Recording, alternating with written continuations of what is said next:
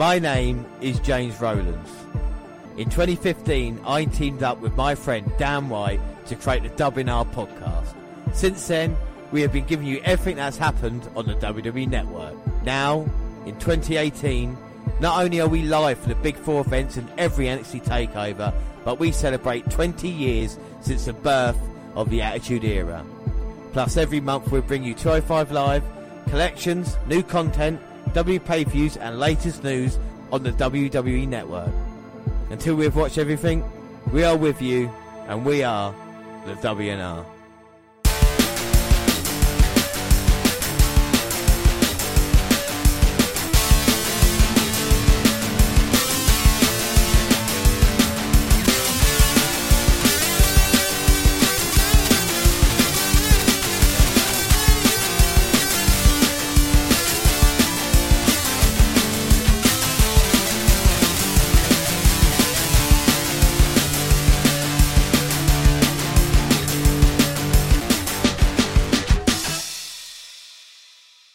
Yes, hello, I am, and as always, I am joined by, Dan White. and today it's the WNR 167 Part 2! Two. And it's the WWE versus WCW, and it is June, July 1998. But first, let's start with the alternate intro. One, two, three, hey, baby sassy sturdy, come on, jet these pecs. Man, I'm pretty, do the monkey with me. Do you know what it is yet? No fucking idea. Oh, come on, hey there, baby, yeah, whatever. Well, that, my friend, was Johnny Bravo. Oh, mother. Shall I do the proper intro? Go on then. In 1998, WWE and WCW were locked in a ratings war. Their shows, Raw and Nitro, went head to head on Mondays. The WNR podcasts go back 20 years right in the middle of the battle. We followed the war since the inception of Nitro, but now with the start of the Attitude Era and WCW still at its peak, the WNR podcasts follow it month to month. This is WWE versus WCW, the Monday Night Wars, June, July 98. We are going to watch today WCW slash NWO Bash at the Beach 1998, and that was the 12th of July. Unbelievable. And we're here now in San Diego, California, USA, at your favourite arena, Dan. Yes, the Cox Arena. There was 10,095 people in attendance. Yeah, and it got a 1.42 buy rate. So let's go through the card then. Uh, so it should be quite an exciting night. And we're going to have a Ravens rules match, which will be Raven versus Saturn. Well, can we not forget that Villano 4 and Villano 5 defeated Damien and Cyclope in a dark match in a tag team? Well, up next we had we've got Kidman taking on Juventud Guerrera. Yeah, and then of course we've got Hair versus Hair, Chavo versus Eddie. Here it says Stevie Ray and Chavo Guerrero Jr. Yeah, I know Chavo versus Stevie Ray as well, and Disco Inferno versus Konnan. That should be a cracker. Indeed, yes, we got the Giant going against Kevin Greene. WCW Cruiserweight title on the line. Chris Jericho versus Rey Mysterio. WCW World Television Championship on the line. Bret Hart is challenging Booker T. And the WWE World Heavyweight title on the line. Goldberg just won on Nitro. Will defending against Curt Hennig. And then we've got a huge main event. We have indeed, yes, it is Hollywood Hogan and Dennis Rodman going against DDP and Karl the Mailman Malone. What a match that should be. But we're going to start things off with the Ravens rules match here between Saturn and Raven. Of course, we've seen all these problems between the flock in recent months, and uh, Saturn being kicked out and wanting to become his own man. And we see even the trunks in his look now. He's kind of gone away from the flock and wants to be his own man. And Raven is not happy. Uh, this should be a good one here. Of course, Raven's rules match. What are the rules of Raven rules, Dan? There are no rules. So we'll look at the opening promo as well. What are your thoughts on the, the opening for the show, Dan? It's a, a very interesting set, Bash at the Beach, so of course it's set on a beach. You know, it is good though, it's, it's something different. They change it up for their pay per views. Halloween Havoc, you know, they've got the gravestones and that. It's it's good to have a, a bit of back setting that goes along with the storyline. Yeah, no, that's cool. Uh, the opening promo, though, uh, it that was good as well. We had, like you say, beach setting there for that, and we had a shot of Goldberg, of course, becoming WCW champion, and they were more focused on, uh, like we say, the main event with Rodman versus Karl Malone here. But oh, it's already started, and Saturn's gone to reach Raven on the outside and already thrown him into barricade. Uh, and then we see, of course, some commentary. Tony Schiavone, Bobby Heenan, Mike Tenay. Then we get a word from Mean Gene saying everybody's excited at this pay per view here. And like I say, a couple of good matches. I'm looking forward to Bret versus Booker. That should be great. Of course, Jericho versus Mysterio as well. Jericho put Mysterio out of action with a leg injury many months ago. Raven gets headbutt here. Wow. Fucking hell. Wipes out a fan after throwing uh, Raven into barricade and it just like literally goes into the fans and nearly near enough takes one out.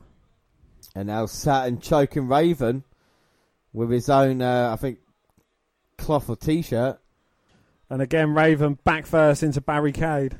Well, we can forget the last time we were on pay-per-view with WWE ver- or versus WCW.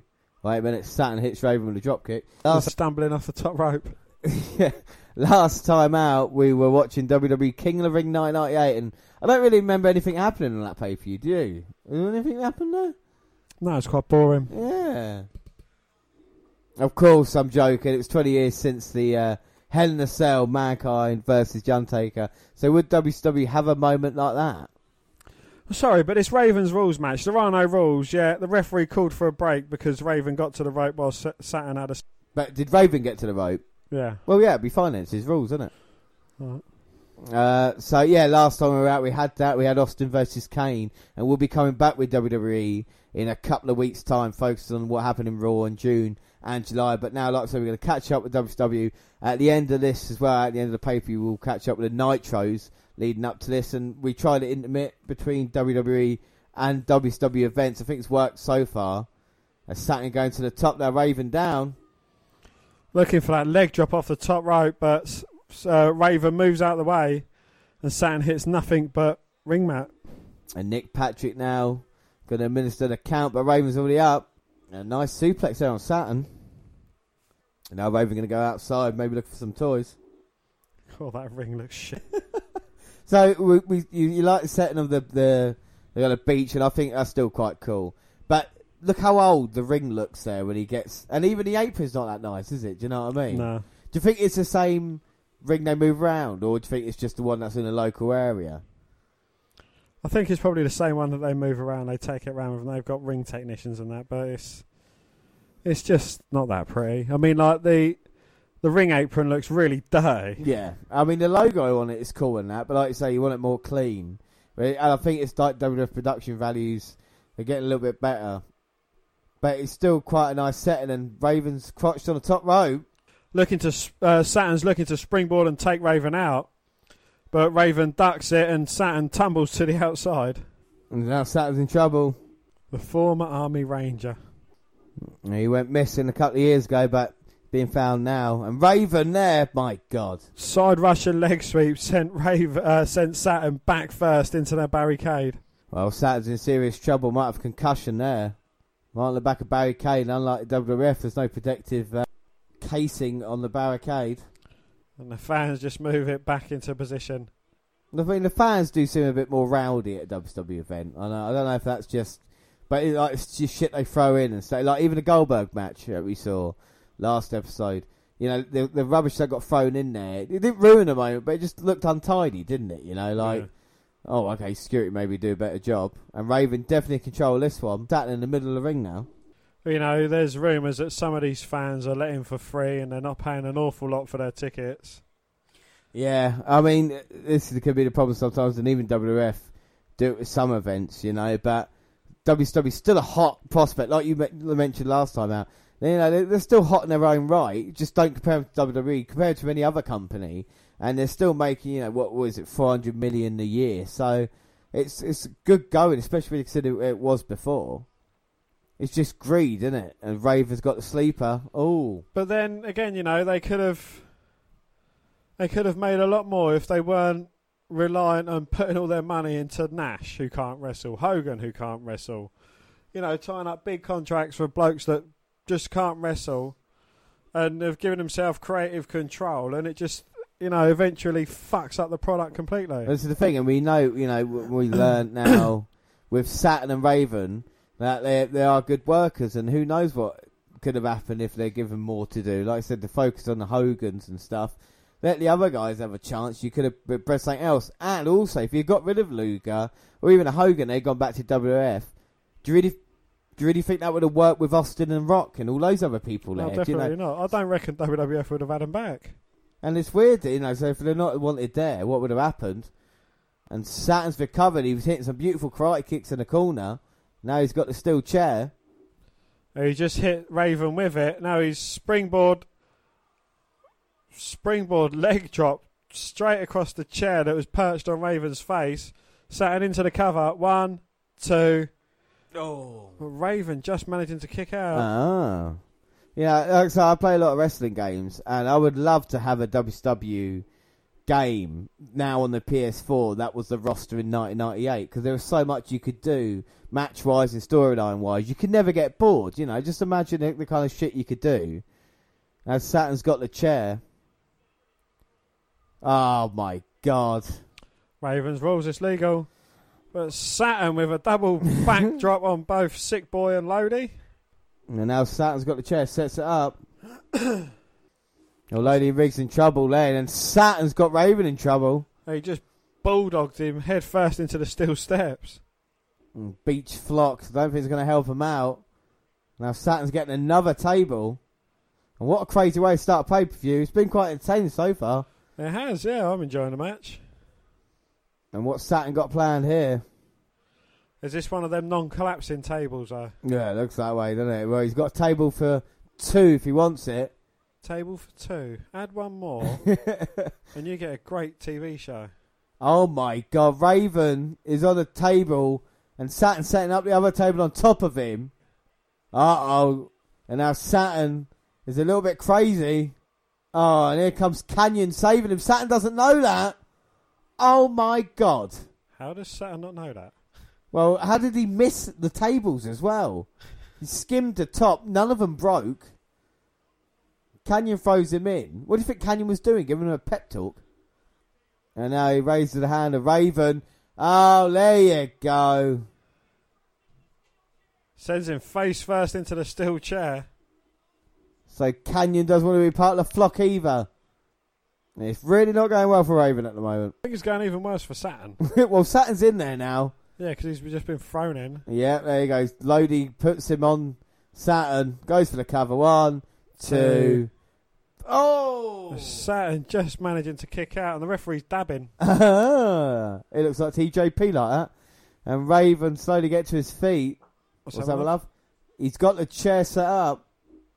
Here we go. Irish whip. Drop toe hold. Oh. Saturn face first into the chair. Raven with a roll up. One, two. No, referee's really slow there counting. Only got the two. And Raven's Two. getting annoyed. Looking to hit Saturn with a chair, but Saturn with a super kick takes out Raven. And here comes Riggs. But Saturn picks him up, Death Valley Driver. Oh. Drops him with that. Oh, God. Raven with a kick, even flow DDT. Turns him round. One, two. Two, three. Raven wins. Ravens rules. And what the flock is going on there? Dan, what are your thoughts on that match? I thought it was a bloody good match. I just didn't really like the ending. So yeah, that match, good isn't it? Um, yeah, the Mean Gene's here now. Wow, look at Mean Gene, and he wants to talk to Eddie. So uh, yeah, I think a uh, great way to start the show, having Raven versus Saturn Ravens rules. The kind of rules leads it to a quite an enjoyable match, and I think both men brought it well. I think Raven getting the victory under those circumstances. I'm not really sure on one on one. Maybe could he get the job done against Saturn? But that's the storyline possibilities opened up. We wonder what Eddie's going to have to say. And he's going to have a hair versus hair match with Chavo later. And Mean Gene, of course, be good to talk to about that. Yes, well, you know, uh, Mean Gene's not really qualified to talk about a hair versus hair match because he lacks it. Apart from his top lip, look at that beautiful moustache. Rumour has it, Rumour has it. Mean Gene was a founding member in Mustache Mountain. Do you know who he founded it with? One Adolf Hitler. Well, Eddie's got a crazy look in his eyes. And Chavo's been walking around with a wooden horse called Pepe recently. So I don't know who's the crazier Guerrero. hoping to find out tonight. He's going to make sure he ends Chavo. Well, Eddie's going to get someone else to do it for him. You know, Stevie Ray's got a match with Chavo first, and then he said he's going to pick up the pieces. It's a Guerrero way, though, isn't it? Well, you can lie, you can cheat, and you can steal. But if you must lie, lie on the arms of a loved one. If you must cheat, cheat death. And if you must steal, steal away from bad company. Right, Eddie, cheat to win. Mean Gene's ready for action. Of course, who can forget two years ago on this On this day! on this day, Bash at the Beach 1996, when Hogan joined the NWO very first time. Two year long storyline. Still not sorted out now. I mean, nowadays we haven't got any storylines that started two years ago, have we? Well, you could argue Reigns and Lesnar, but who wants to? We're going to get our next match. More flock. Get the flock out of it. Well, no, seriously. And here comes Kidman, and he's going to be uh, in action. Of course, Lodi coming out here. Yes, he's going to go against Juventud Guerrera. Well, Hoovie's had his problems with Reese recently. Did you this- stutter then? Reese recently. no, no, I did not on purpose. And this should be a more cruiserweight based action to get this started. Of course, Hoovie losing the mask, and uh, the reason why Bischoff didn't like mask wrestlers, he wanted to get away from that. He thought he could market them more uh, without a mask, and we can see the push Hoovie's got since you know beating Reese and feuding with a flock. My God, right, Juventud Guerrera, one of those guys. I think thought he was a lot better than he actually was. You know what what I've seen of him. Yeah, he's all right, but he was never the level of Mysterio, you know. And even Kidman, I think Kidman's very underrated in that way. I think Billy Kidman is. I think not only you got to look at his WCW success and what he did. I mean, he had a feud with Hogan in the end, coming over to WWE with uh, Torrie Wilson originally, part of the uh, Invasion storyline, and then having a feud with the Cruiserweight Championship. I can always remember when it was Kidman Mysterio against the world's greatest tag team at Vengeance, and it was a fucking unbelievable tag team match. And I thought, my God, so exciting. And this should be great as we start already. Collar and elbow tie up both men. And the juice is loose in this one. And both men just rumbling around the ring. Bit of a stalemate. They're both going for big right hands. Another collar elbow tie up. Billy Kidman sneaks in a side headlock. A great way to start. We've had a hardcore match, now cruiserweight. This is what WWE can show at a pay per view, what they're all about. You know, some people might not watch Nitros or Thunders, but you go back to a pay per view, you can see the basis of what we got. Like I said, we've got a good card apart from the main event. You know, that's going to be a struggle, but we'll get through it as we always do. And that was nice between two men. Yeah, both men tumbling about the mat, looking for hip lock takedowns. And Juice winning that one, flipping over. Kidman looking for a clothesline. Juice Ooh. ducking it, getting a couple of backhanded knife edge chops across the chest of Kidman.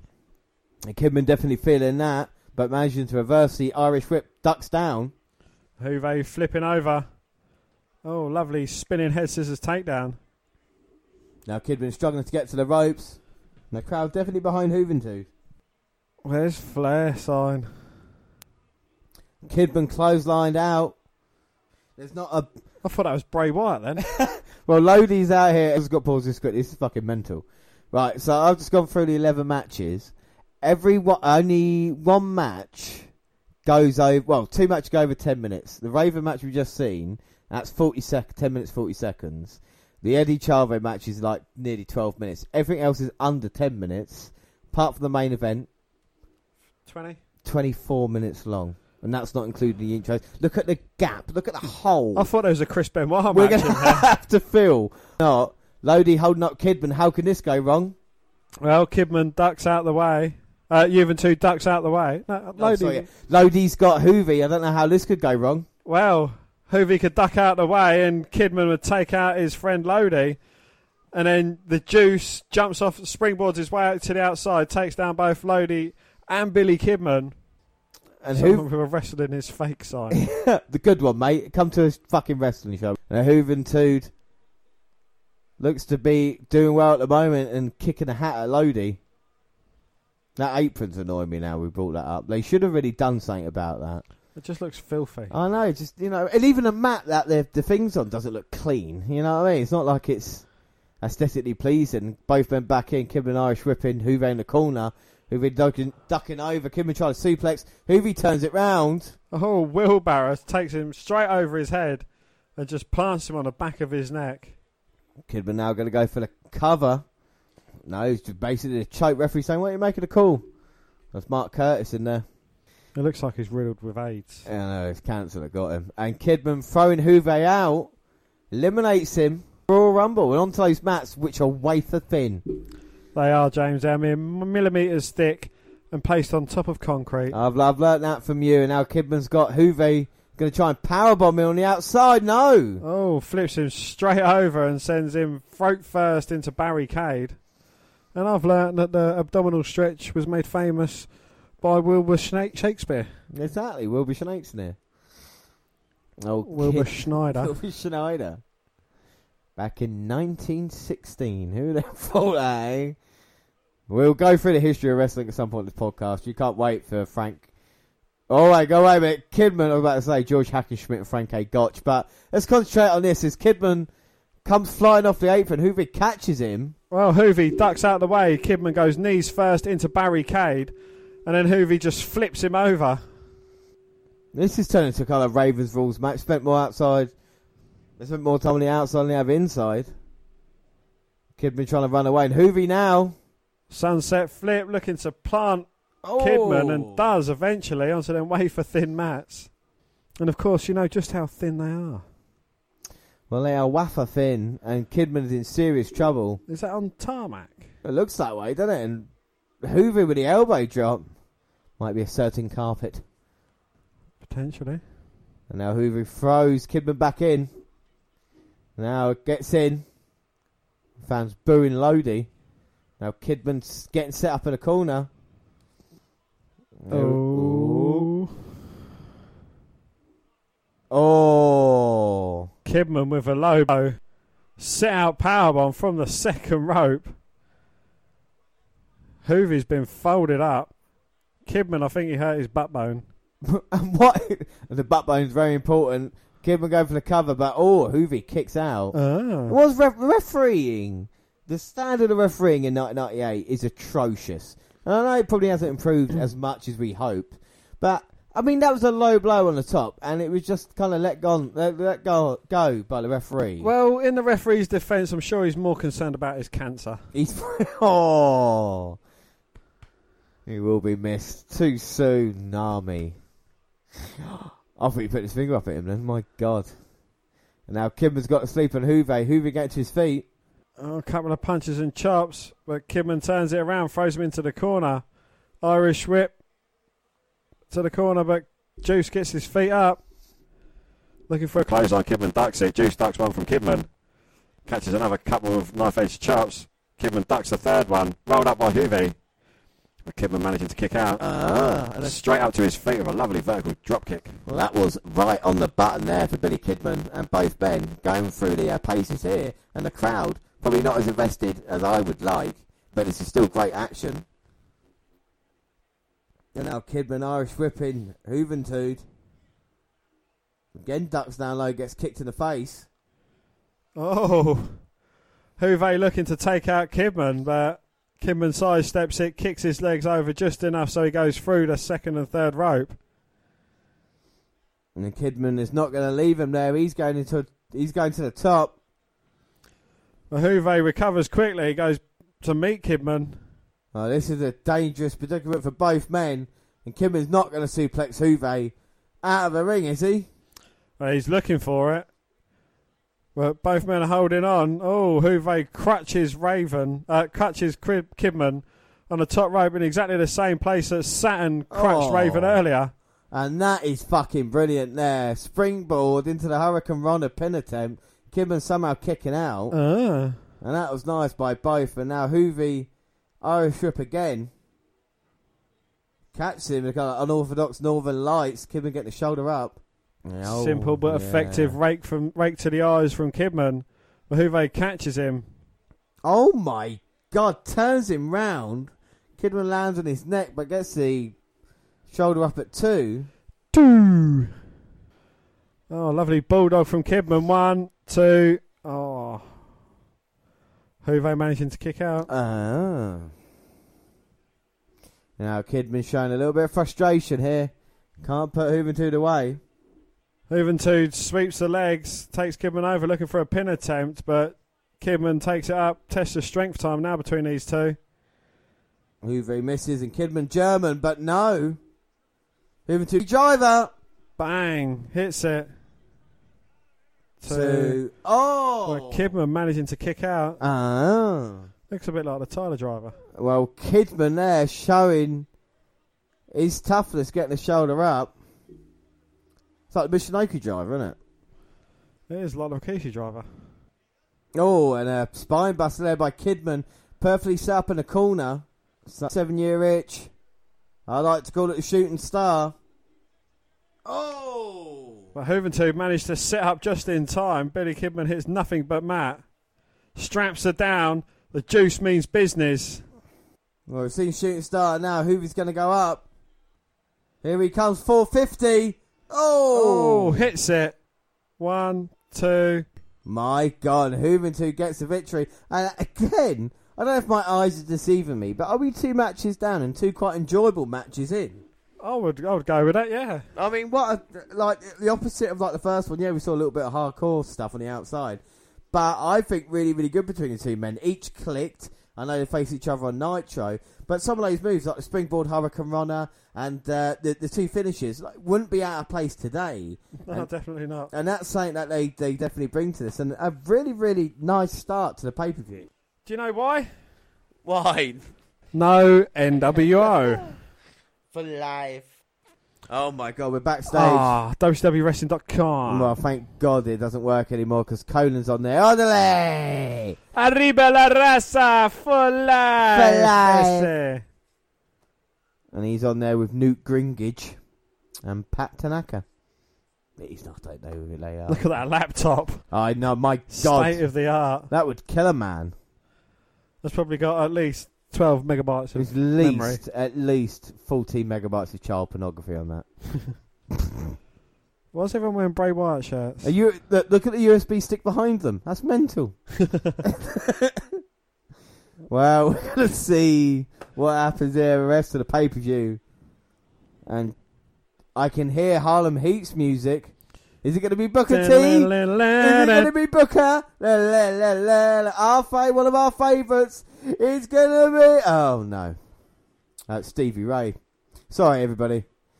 Didn't mean to get your hopes. No, Stevie Ray is out here. Calls one half of Harlem Heat going against Chavo, the very less talented. Yeah, I never got Stevie Ray.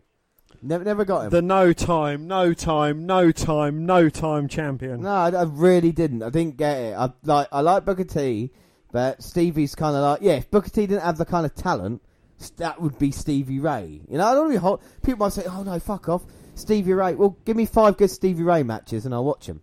You know what I mean? Like that's easy enough, isn't it? Give me five. I could give you five Chavo Guerrero matches and they'd be quite good. Kane. Kane uh, against Rey Mysterio when he actually beat Mysterio in an I Quit match, just shattered his knee against uh, Eddie Guerrero at the Royal Rumble when he turned his back here, not back here.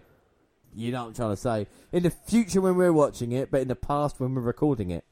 And Chavo's out here, and he is a fry short of a Happy Meal.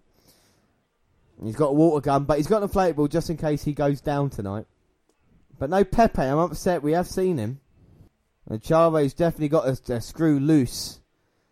And I think that is thanks to Eddie. Eddie's just constant bar- bar- bombardment on Chavo, making him feel bad, made him snap. And that can happen sometimes. That's what happened to Jared. He just, one day, just disappeared into the woods. We just- we haven't seen him. Who? Exactly. And Chavo's going to be here with Stevie. I mean, who do you favour in this match? Oh, I've got to back Chavo. I mean, you know, you, you can't go against crazy. No, I mean, and Ch- Chavo is crazy, and Eddie's already got the scissors ready for the hair versus I'm hair glad match. that he's walking and not running with scissors. Yeah, but he's holding the scissors the wrong way. But like I said, he is walking, so that is fine. And Chavo, I think, realising Eddie's at ringside, he's got the microphone. Chavo's dedicating this match to his favourite wrestler. And that is Eddie Guerrero, and he's ready for action now. And Guerrero was loving it a couple of weeks ago, watching Goldberg destroy Chavo. Will he enjoy it tonight? A size difference. But a speed difference as well, though, And that's what Chavo's got to be quick. and a talent difference. Well, he can't pose. He can't mock Stevie. He's going to be in trouble. And he really is bringing out a character here, Chavo. Uh, look at Chavo dancing away. Now he wants Stevie to dance. He's passing it over, but Stevie's having none of it. Booker T would have danced. He was for the Rooney'd. And now Chavo. Oh, here we go. Gentleman as he is. And Eddie cheering on Chavo there. See, that's nice. Shake the hands. Uh oh. Stevie Ray's got a grip on Chavo's hand. Oh, and Chavo said that Stevie had him submission and that he tapped out from it. And Stevie's like, well, no, I didn't really have a submission in. Chavo's like, no, no, you did. You beat me.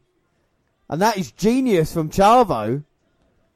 Because he, Stevie, well, that is genius from Charlie. So I guess we're wrestling now then. Hair versus hair. Stevie's gone. And Chavo there saying, right, I'm ready for you. Eddie's plan has backfired. And we're going to get Eddie Guerrero versus Chavo next. What a stroke of genius there by Chavo Guerrero. And we always talk about Eddie being the clever one. Chavo showing a bit of smarts. So We're going to get the match underway. So we are finally going to see Chavo versus Eddie. Of course, they wrestled last month with Chavo winning, but now there's hair in the line. I mean, if Eddie lost that signature mullet, that would be awful, surely. Don't call me Shirley, but he would look silly without that beautiful mullet of his. Oh, so there's a lot on the line. Who is the better Guerrero? We're going to find out. Chavo lock, and Chavo knocks him down with a shoulder block, showing his strength. Leapfrog by Eddie, and Chavo biting Eddie on the derriere. And the fans loving it, and Eddie doesn't know what the hell's going on. You got to think how many times they've wrestled each other. You know, close age, even though they are uncle and nephew, must have wrestled each other hundreds of times. At least thousands of times. They know each other's styles, didn't they? And Eddie's making sure he doesn't need a, uh rabies shot. It's Chava at the moment. Which is crazy. Eddie comes back at him, and Charles Robinson can't believe that. Oh my god, you don't want to see that. It's great acting by Eddie. It is. It's, it's good acting by the both of them, especially when they don't dislike each other. Bring that kind of comedy element to it as well. It's something that I do enjoy, and people say, well, comedy doesn't equal money. Well, there's nothing wrong with having a laugh. No, I don't see a problem with that. no. Chavo's having a dance. He's inviting Eddie to do it. Well, I believe that was the Funky Chicken by Chavo. And, And Eddie, now Eddie's getting frustrated, kicks the bottom turnbuckle, hurts his ankle. and he's holding it like the dance move. Chavo's saying, yeah, you're going to play along now. Now Chavo's perched on the ropes. Eddie brings a chair into the situation. Situation. And now Chavo's got the chair. Now Chavo's just sitting where he wants. Well, I guess Aleister Black was a fan of Chavo when he was a young man, and Eddie now's going to take advantage. No. Eddie doesn't know what's going on, and now he's going to try a handshake. He's going to try to play it on his terms. They're trying to out Guerrero each other, I suppose. And Chavo doesn't want to fall for that one. Well, this is how Stevie Ray got the submission, don't forget. So that's a dangerous move, and now Eddie on his knees. He crosses his heart and hope to die. Oh, Easy. easy. He's back to his feet. There we go. No. Oh, but Chavo pulls him in, clotheslines his Uncle Eddie down. Eddie now with a kick to the gut, trying to get some punches, but Chavo reverses it. A high back bent Eddie all the way over. Oh my god, I think he hit the lights and now he's going to hug Charles Robinson. Chavo follows him in. And another bite to the butt. And Charles said, look, you cannot do it. And Chavo say no, he was kissing it. I don't think Eddie realises the monster he's created here in Chavo. No, Chavo backing up Eddie in the corner. The referee's going to get between them. I don't know if that's a great idea. And Eddie Guerrero, ever the opportunist, takes a cheap shot, drop kick to the leg, and now he's going to take Chavo to the uh, to the woodshed, as Joe would say. Yeah, he's got him in the corner. He's ramming his shit of Chavo. Looking to come running in. Oh, oh. running drop kick. Straight He's- to the lower back of Chavo. sorely impacted Chavo's midsection and moving with the force of that drop kick. And now Eddie is not laughing. Oh my word. A lovely suplex there. Eddie leaving his feet. Drop kick to the back. You know, we talk about Benoit and the style, but Eddie's just on point with everything that he does as well. And of course, later on, we're going to see Rey Mysterio versus Chris Jericho, Booker T versus Chris Benoit. So at the moment, I'm I'm quite Benoit. I'm quite happy. Booker T Benoit. We're seeing Booker T versus Bret Hart. So it was, and we're seeing Booker T versus Bret Hart. So I'm quite happy at the moment. There should be two great matches, and of course a tag team match. And Chavo's in trouble now, draped over the apron. He lunges over with a knee to the back of Chavo's head. Irish whips Chavo into barricade, and a man with a handsome mallet. looks like Peter Stringfellow. Yeah, he died a couple of weeks ago. Oh. And now Eddie's in control of this match. As might not be happy. And now he's not going to try and insult Chavo with go- going for a gory bomb. And he's basically crucifying Chavo at this moment in time as Eddie with his dad's own move. So this is all Guerrero.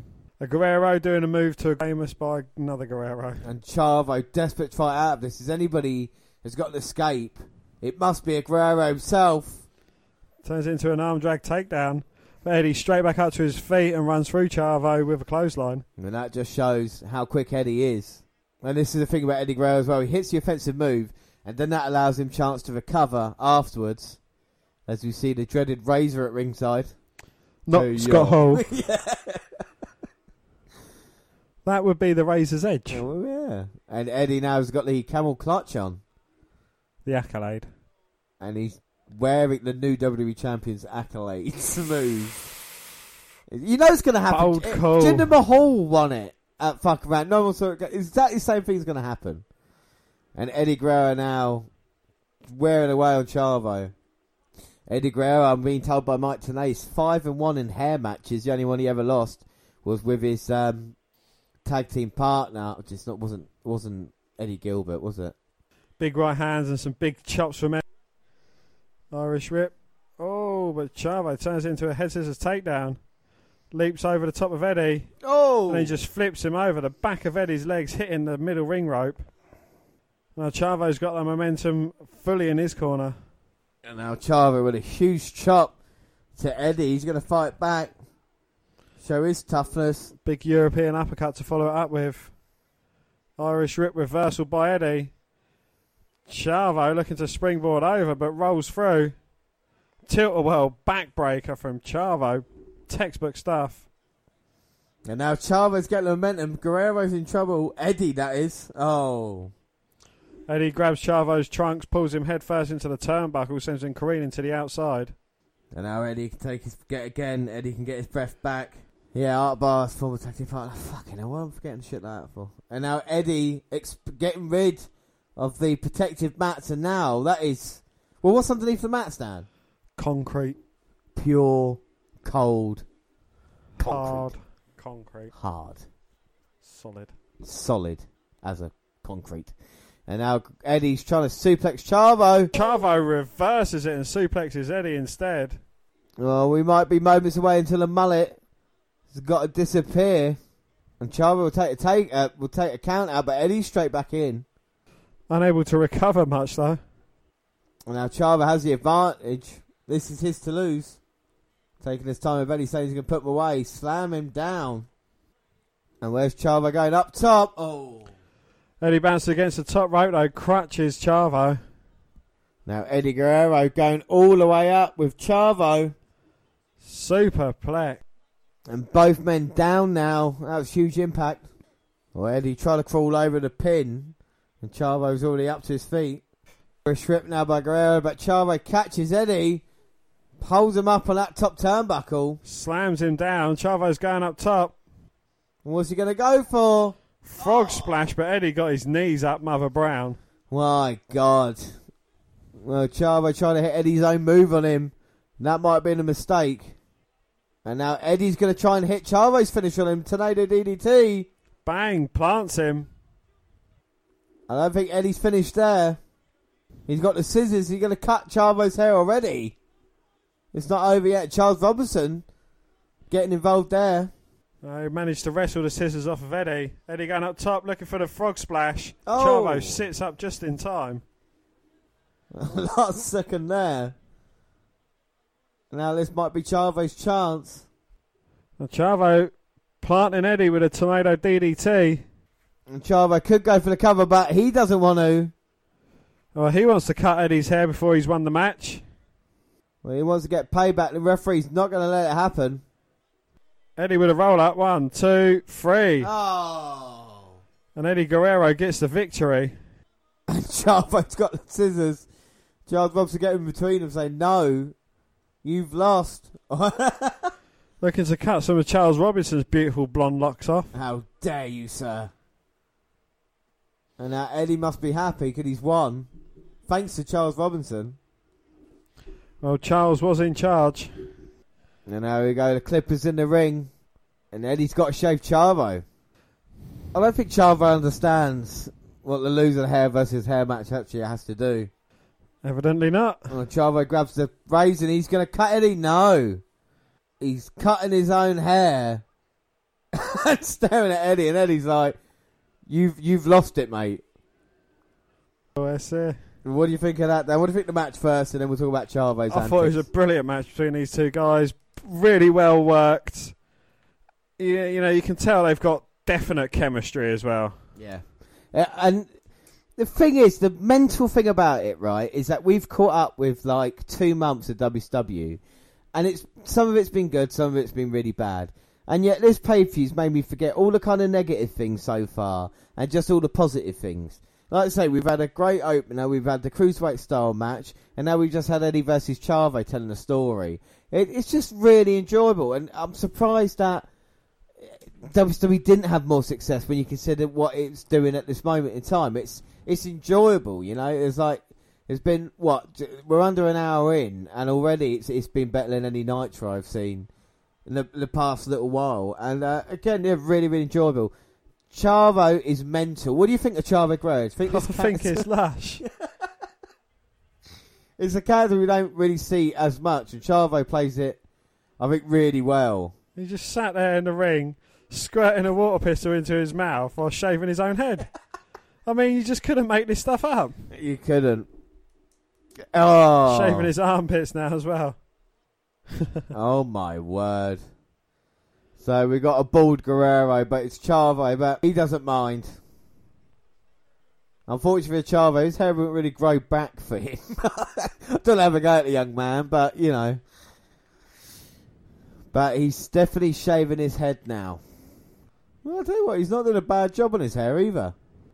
Well, Robinson's saying that's it, and he shaved his head. My God, and Chavo leaves here now. A different man. Charles Robinson's like, you're a fucking loony. Like, fuck would I do that to my beautiful blonde locks? Yeah. And he still looks like that to this day, Charles Robinson. As handsome as ever. Hasn't aged a day. They haven't. Oh my God! And Schiavone is the widest.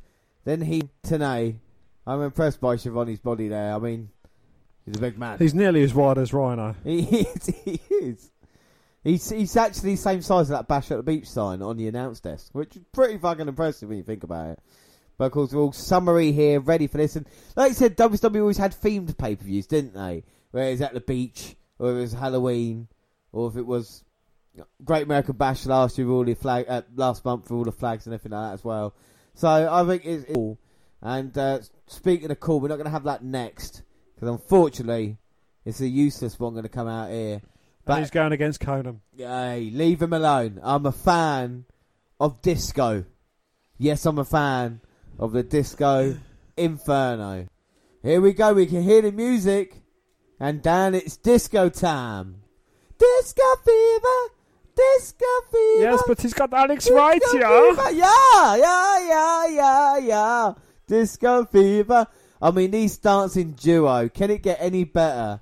than the man beast, Alex Wright, that's what he calls his penis, and the Disco Inferno, eh? I mean, how impressive is Alex Wright's slong, you know? That deserves to be inducted into the Hall of Fame. yeah, exactly. That's how impressive it really is. My God. Disco fever. We talk about it. Uh, I, I mentioned watching the Andre Giant documentary, and there's a. Do you know Andre Giant? When I, he, you know, the girls liked him so much. Ric Flair was interviewed, and he goes, "Brother, he had a 24 inch ring. What do you think that meant?" Apparently, Alex Wright's is bigger than that, which is incredible. Bigger than a giant. Yeah, Disco Inferno und Alex Wright. Der Discotheque. Alex Wright's penis is so impressive, it debuted five years before he did. it made Mark Tardis put clothes on. Well, Disco wants to get the crowd into it, and I don't think they're uh, going along. Getting rowdy, rowdy. Bowdy, Bowdy, and this is better than any wolf pack put together. Disco and Alex Wright. Yeah, we're going to see him dance. Oh no! But instead of that, we get oh, and Heenan's turned into a K Dog lover. Nah. You're better off making sandcastles. And here come the red and black. What a reaction for them. K Dog, L Dog, and K Dog. Shit, I've got to think something else. N Dog. Oh, hang on a minute. I don't want to go there. But here come the Wolfpack. Well, Wolfpack get a hell of a reception. And Nash not wrestling, thankfully. It's Alex Wright at NXT. Wow, that's cool. Yeah. Yeah. Well, the fans love them, and Dan, you're a huge fan of the Wolfpack. We're going to finally see what they're all about. We've heard all the hype, and now Konnan's going to be in action. And Disco's got help in one, but Luger and Nash there. Well, Nash makes some nonsense comments, and now we've got Konnan. Just take you back to your old days, We're Dan. bowdy, bowdy. Well, Wolfpack's here. Get a great response. And one of the things, the crowd load, not a whole lot of wrestling t shirts. I mean, there's a few, but you would say it's 70 30 in favour of just plain t shirts. I think with the WWF, that I don't know if their merchandise machine was better, but they seem to be selling a whole lot more product. You know what I mean? With the t shirts and the stuff going on there. I mean, you can't really see that many uh, red and black t shirts in the crowd. As I said, I can see three, but it's still NWA ones there. And this action's already started. And this is the match you've been looking forward to, Dan. Why? It's Wolfpack. Makes me say it's disco. And we might get a glimpse of Alex Wright's schlong. Well, he's at ringside, so we already are. Das Gargantuan Schlong, ja. Oh my word, disco's in trouble.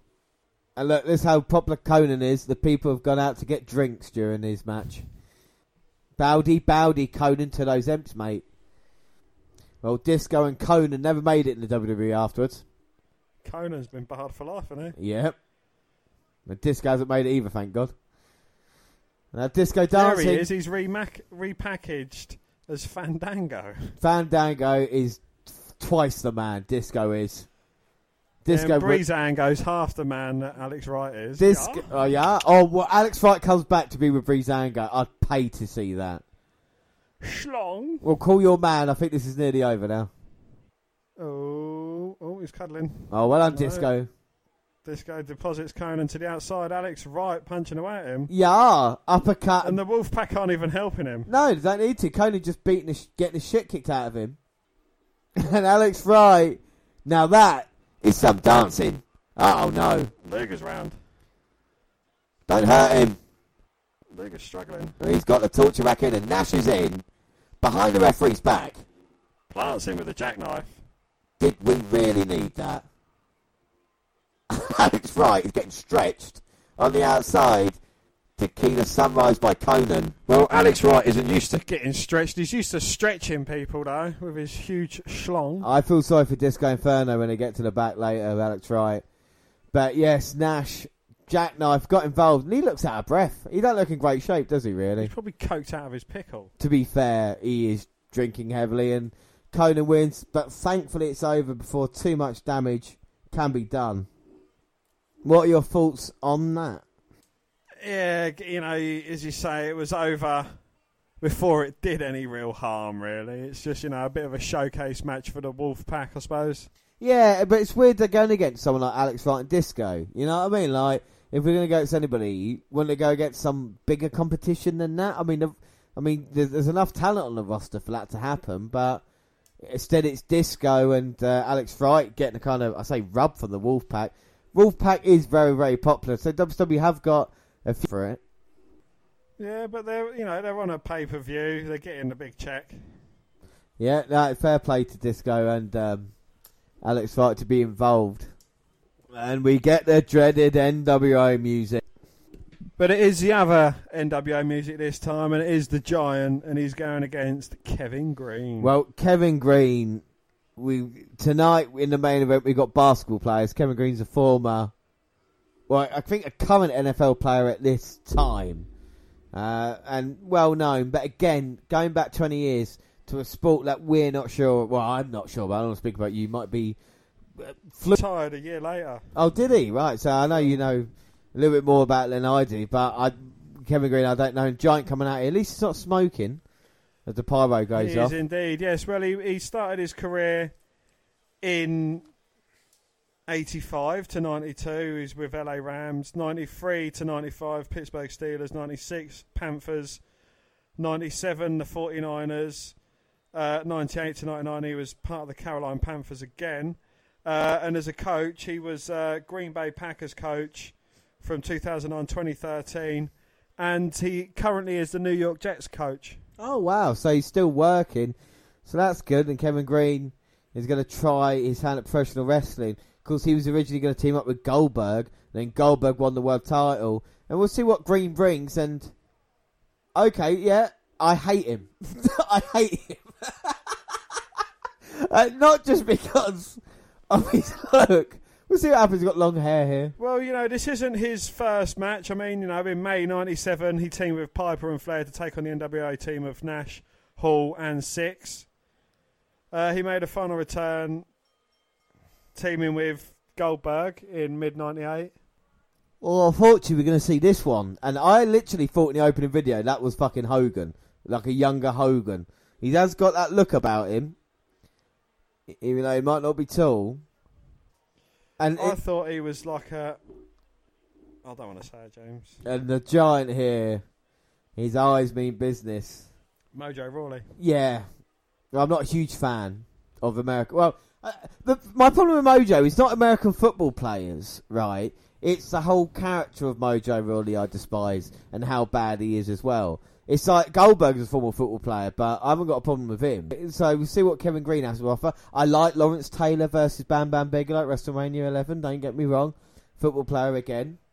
Wasn't there a uh, a battle royal as well with some footballers? There was WrestleMania 2. Two. NFL there, and now Kevin Greene punching a giant. It just annoys him. The Big Show been on top of the rest of the world. Now he's having to wrestle Kevin Greene. Do you think that's why he's getting annoyed? Do you think he's already told Bischoff that? Look, I'm not not getting punished, but being used in this way. I, I think. Do you know why Kevin Greene actually stopped wrestling? why? Because NFL contracts entered a no wrestling clause into. So Really? gave up, yeah. That is interesting. So- Well, the giant climbing back in over the top rope. Kevin Greene very intelligently kicking the rope, crutching the big show or crutching the giant on top, and now he's just bouncing on the ropes, causing more damage to the big show's dong. Second match and a second reference to dong. We are. We've got cocks in our mouths, uh, dicks in our brains, and Kevin Greene knocking down the giant. Giant push him away. This is basic, and now bear hug. Squeezing the life out of Greene, slamming him to the mat. And now he's got one pissed off giant to deal with. Now the giant, the biggest man in professional wrestling, elbow drop, squashing Mr. Greene. Well, I tell you what, in a minute he'll be Mr. Brown if the giant has his way with him. And the giant just toying with his food now. He's got him under the bottom rope and he's just standing on it, choking out. You can see all the shortcuts that they're doing in this match. I mean, that move didn't really fucking touch him there. Do you know what I mean? Like, he's got no support. It's meant to be Greene's job to do that.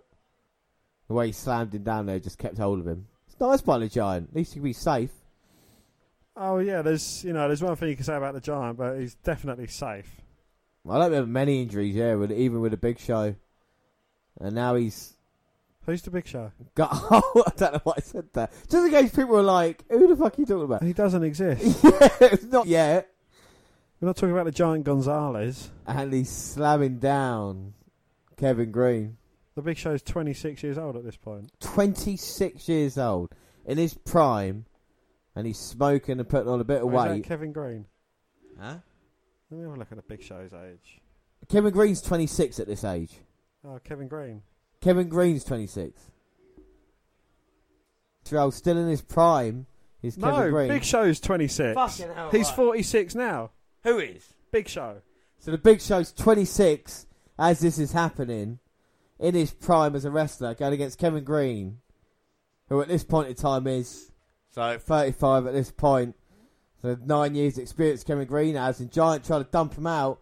Greene hung him up on the top rope. Going to the midsection. And now he's not going to try and. I thought he was going to try and springboard in. Right hand, but he's met with a giant. Oh, but he gets caught with a giant headbutt. Knocked all the way down. And he's in serious trouble. Paul Donald Wight. it's just Boris. And now the giant. He's got Kevin Greene as the referee counts, but I don't think he cares about this. Looking to bounce Greene's head off the barricade, but Greene blocks it. And a second. Oh, and bounces Big Show's head off the rail, uh, barricade. Sorry, Paul Wight. Nope, Giant. Well, he's getting beaten from pillar to post by Mr. Greene. Sends him head first back into the ring post. Nick Patrick can't do anything but count. Oh my word! The Big Show, who just like pushing him away. That's how strong the giant is. Just one blow. Now Kevin Greene scouting him. Greene's going up top. Here comes Greene.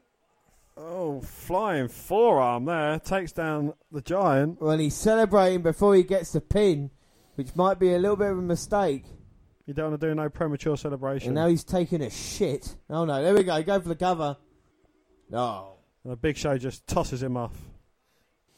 Now the giant back to his feet. Here comes Greene. Oh, goes low with a tackle on the Giant's left knee.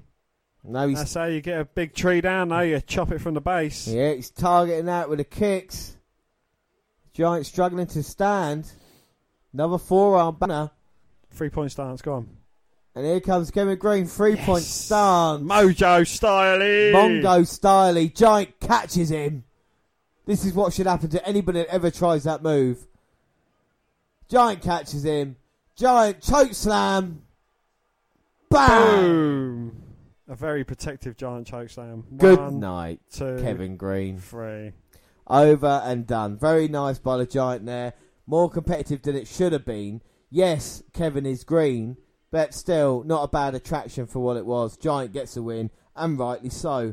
Enough. Uh, too many times when a you know star from another sport comes over and always gets a victory. It's nice to see the Giant getting a pin, even though his better days in WWE are probably behind him now.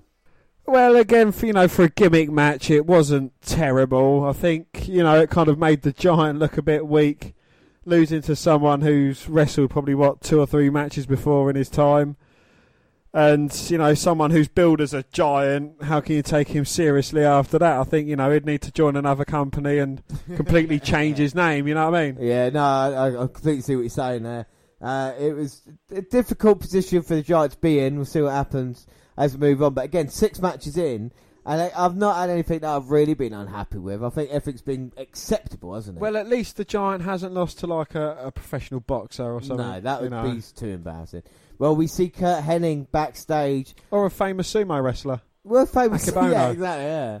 We see Curt Hennig backstage, and W, of course, with You've forgotten the names she made up. I forgot the names are made up. Uh, alongside uh, Chief Jay Strongbow and of course, who can forget Todd Pettingill. So we move on and we see highlights of uh, Booker T versus Dean Malenko with Chris Jericho getting involved. We know the hatred Jericho Malenko have.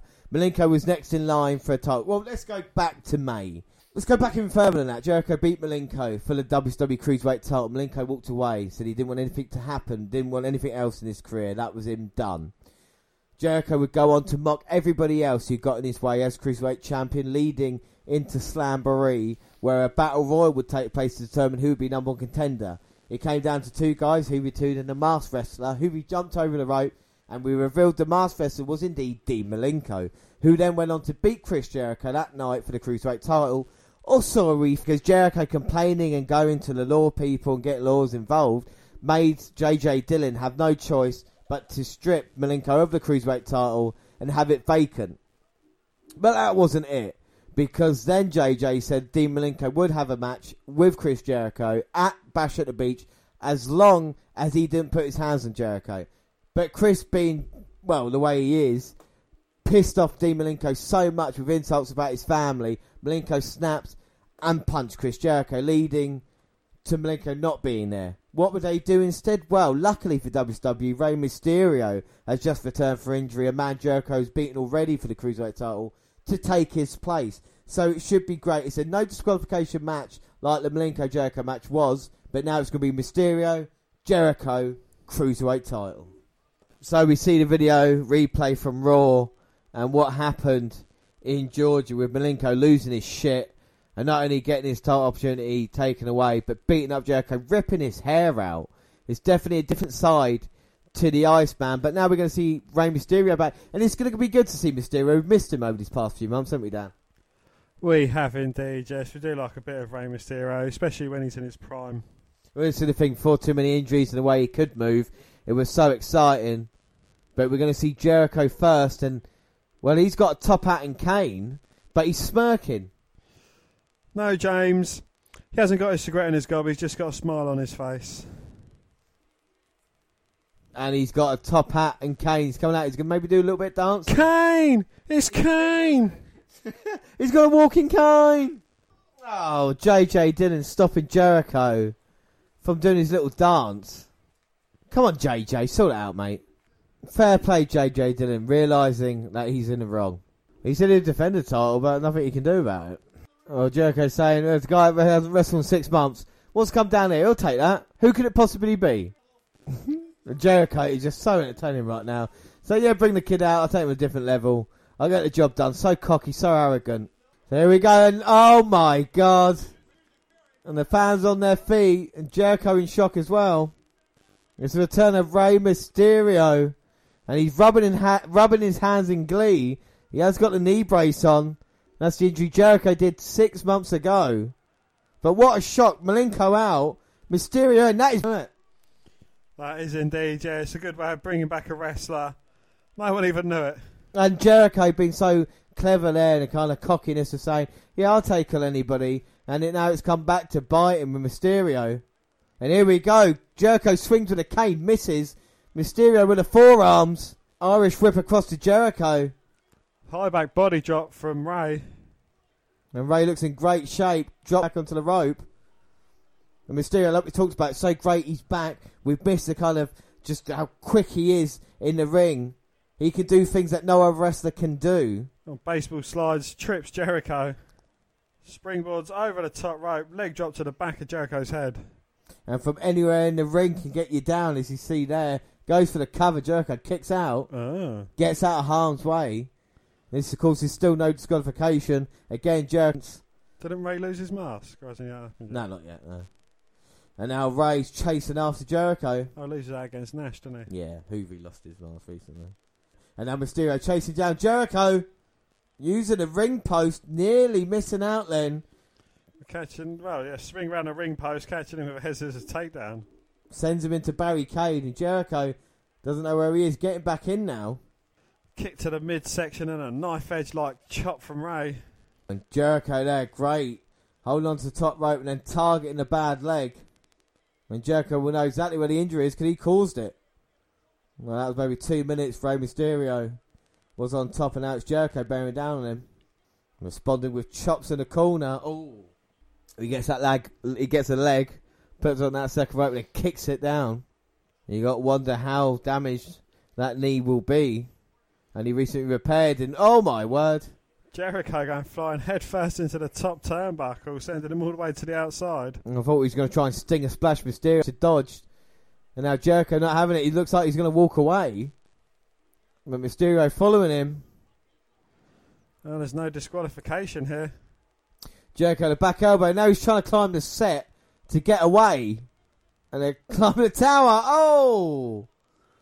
And Jericho there must have fallen at least 10 feet there. At least 15 to 20 feet. Right on the sand. And Mysterio going up. well, you don't see that often. Off a 10 foot platform, Mysterio, Hurricanrana, and Jericho onto the sand.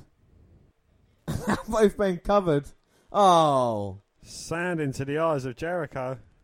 And it's payback for Mysterio. And up top, back in the ring now. Jericho rolls through though, cover on Mysterio, but Rey managing to kick out. Oh. Big crossbody block there by Mysterio. Now Jericho's got Rey. Picks him up on that top turnbuckle. Now Jericho going up with Rey. Oh, Mysterio holding on though. No. Oh my god. It's like a scoop slam off the top. Well, huge impact there. Yeah, scoop power slam all the way off the top to the mat below. And Mysterio might be out. And Jericho is going to put an exclamation point on it with a chair. He's going to target that bad knee. Oh. Jesus Christ. Oh, it's all legal here. And now the leg caught up in that chair, and this is bad. And now Jericho going up. And this could be the end of Rey Mysterio's career. Oh. Oh, Jericho just managing to get out, uh, Mysterio just managing to get out of the way. And I think Jericho pulled the padding down off his right knee to get extra impact onto that. And it come back to haunt him because he hit the chair. Now Mysterio's got the chair right on that bad leg of Jericho's now. The turnabout's fair play. Oh. Mysterio a running drop kick on that chair into Jericho's right knee. And Jericho might not be able to stand now, but he reverses the Irish whip on one leg. Oh. Guys, uh, pop up it, popping up Rey Mysterio, but he gets caught with an X Factor instead. And now Mysterio on the apron, springboarded in. Oh, oh, trying to caught by Jericho. yeah, trying to Hurricanrana, and now Jericho's got him, trying to hit him with a Liontamer. Mysterio's fighting out of it. Well, he's holding on to that leg, make sure he can't get turned.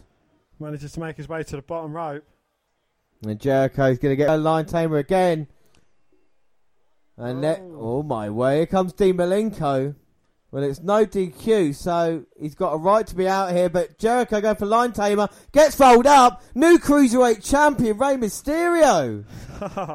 Thanks to Dean Malenko, Jericho took his eye off the ball, and now he's getting chased down with one leg and all by the Iceman.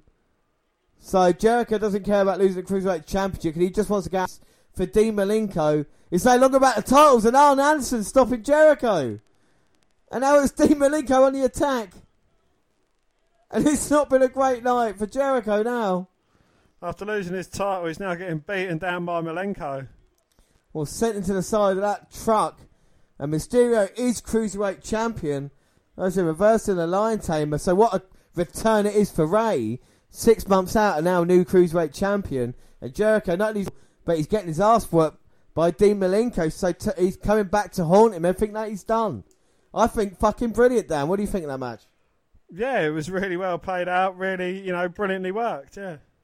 Yeah, there's a couple of spots in that I was really, really impressed with, especially when he used the set as to kind of, you know what I mean, to do the Hurricanrana off the top there by Mysterio, showcase he's kind of high risk and what it's all about. Uh, for me, again, too short, but still, I think with Malenko involvement there, Jericho didn't, as a heel, to not really lose it as clean and kind of more of an upset. Jericho then can complain about that. I think Malenko's shown definitely a different side to him, more aggressive nature, and uh, I think for yeah, the future's bright for all three men here. I think Malenko shows real fire here, and I think there's, there's real potential in WWE for him, and maybe elsewhere if they want to get behind him. Oh, that lovely NWO music. The problem is with Dean Malenko, we talk about personality. He's showing personality here, isn't he? Yeah. He's showing that fire under him. He- you know, he's had enough of Jericho mocking his family, mocking everybody like that, and he's going to cost Jericho everything that he can now. And, and I think that's a different side that we're seeing. But yeah, dreaded NWO music. We're going to get Bret Hart coming out here, and he wants to get that TV title. It's one of the matches I've been really looking forward to seeing as well. Because again, you know, we talked about Bret Hart in WWE, what he should do. He's to face younger wrestlers.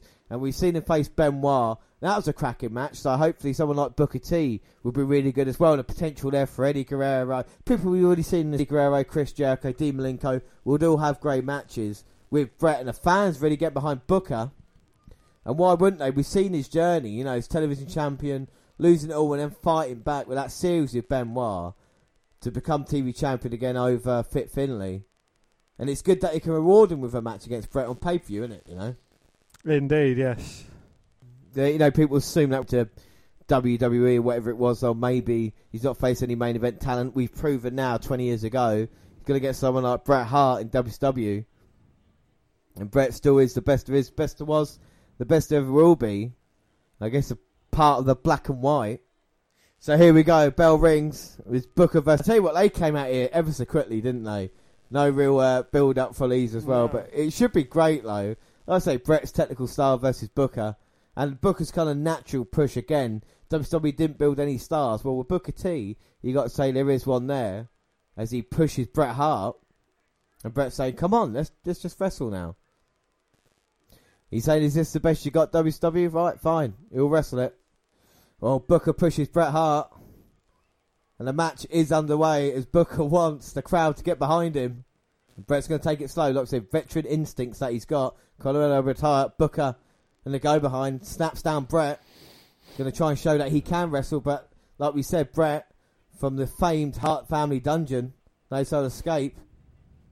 Of course, Booker T from the mean streets of Harlem. And Booker gets hit with a big right hand by Bret. Gets rocked, and then Bret's problem's more with the crowd than I think anybody else. Yeah. He's all staring off, giving them shit. That's part of being a heel, though. I don't think Bret's quite used to being a heel, is he? No, that's what we talked about. The kind of the mannerisms and even the way he wrestles, not really there yet. But at least he's getting more screen time than he was. Let's not Oh, forget, indeed, you know, yeah. like It's a, the most we've seen him wrestle in ages. a month after his uh, the Montreal screw job, he gets mentioned once, and then his match in like December. So we're seeing more of him now. Bret to out wrestle Booker, but got caught with a big right hand. and a tussle between the two guys. And a tussle between the two guys sends Bret Hart over the top. Well, was reversal after reversal after reversal, and Booker T finally getting the upper hand. Well, that was brilliant. That's what each man can bring to their game. And Bret bring the younger Booker in it and gets sent into barricade. And Booker T's this main loyal to WCW. Oh, But Bret hanging up Booker over barricade. now Bret's going to try and slow big right hand Booker. That guy, what a mullet. Now Bret throwing Booker T in. And the thing about Bret Hart as well, he's still a main eventer. He's still a star. It's just the WWE way of booking him have lessened it so. And it's something WCW has like kind of knack of doing of knocking the star down and making him seem less special. Uh, there's definitely dream matches on the card for Bret Hart to do. And Irish whip to Booker T. Back elbows him down. A huge headbutt to the midsection by Bret. What's up, my love? Going through the motions at the moment. And he's trying to soften up Booker T, but gets caught. Oh, spine buster from Booker. Rolls through with a cover. Two. Oh, Oh. but Bret managing to kick out. Ah. And that was nice by Booker. He's probably got a speed advantage, but Bret nips up. Clotheslines Booker, eliminates him from the Rumble. And now Bret taunting the crowd. We've seen the wars Booker's had with Benoit recently, and Bret's taken a different approach to it. I'll say Bret, five-time WF champion at this point, been there, done that. Sends Booker into barricade, and now the stairs exposed, but you don't want them. No, he's doing the same as what he done to Benoit, driving him middle of the back first into the ring post. Let's not forget soften him up for the dreaded sharpshooter. Of course, he beat Bret Hart. He beat Benoit by submission, shall we say, on Well, yeah. Nitro. I should have checked his pants really for this match. and Stevie Ray not out here either to help Booker. And Bret just throws him in. Drops a leg across the throat. Now Bret got Booker. Backbreaker. That was lovely by Bret. Up to the second now. Big elbow to the face. Go for the cover. But Booker kicks out. Ah. Now Bret maybe getting a little bit frustrated. You know, this is testing the waters. Even though he's a great technician, you can definitely see Bret's like you know still stuck in the early nineties. thing is with Bret, and the thing I like about it, the Russian leg sweep there by Bret, is that he became, I feel, the modern day wrestler in some respects. Like his move set and the way he does is very similar today. Now I know, like you say, the way he moves is slow, but if you think about the five or six signatures that he's got. Nowadays, each wrestler's got their own signature moves, and Bret had that before anybody. It was a three or four moves before Oh the yeah, yeah. It's, it's not taking that away from him. I mean, like you know, it's his moves. He does them well, but they're very simplistic. Yeah, uh, yeah, exactly. You know, And it's like the taking- side Russian leg sweep. Everyone does things like that. You know, it's if you watch the way he technically goes about things, he's he's not doing anything that I would say is overly technical for any wrestler nowadays. Well, no, I, and but I think it's a different kind of uh, challenge for Bret. It would be nice to see him in a kind of mat wrestling game. Do you know what I mean? And see something Yeah. like that. against someone like a Kurt Angle, maybe bring out that side of him. I mean, in the ring, the most dangerous thing Bret ever did probably was the um, chest to turnbuckle. You know that kind of impact that had there. But I think with Bret, I think there's a lot of wrestlers. I think the way WWE have gone their way now. I think it's, it's Bret Hart's kind of moveset that they do follow, and I think it's a, it's even though it's not as hard hitting or whether it is, it's a safe style that's still exciting. But Booker rolls up Bret. Bret somehow kicking out, Ah. and after being controlled throughout the whole match, then he got Knee to the midsection, kick to the chest, spinning heel kick from Booker. well. Bret got caught a couple of times there, and now can Booker capitalise? Hits him in the midsection. Here he comes. Next kick, bang, hits its mark. And Bret may be out here. Booker back to his feet. Booker the Irish whips Bret. One man flapjack. Booker spinneroon is his way up to vertical base. And now Booker raising the roof. He's going to go up. He's going to be looking for the missile drop kick. And he hits it. He's going to go for the cover. This is it. One, two. Oh. Oh, but Bret with his ring awareness, foot to the bottom rope, and now Bret's doing a Craig David and he's walking away. Yeah, he's got the chair. Oh. Bang! Chair to the back of Booker as he was flying out of a suicide dive. Well, maybe Bret thought Booker was going to beat him. So he took the easy way out. And this is just an assault now with a chair. Come on, miss. And Booker in serious trouble on the outside. I was really enjoying that match up until the end. And now Bret's still on the assault of Booker.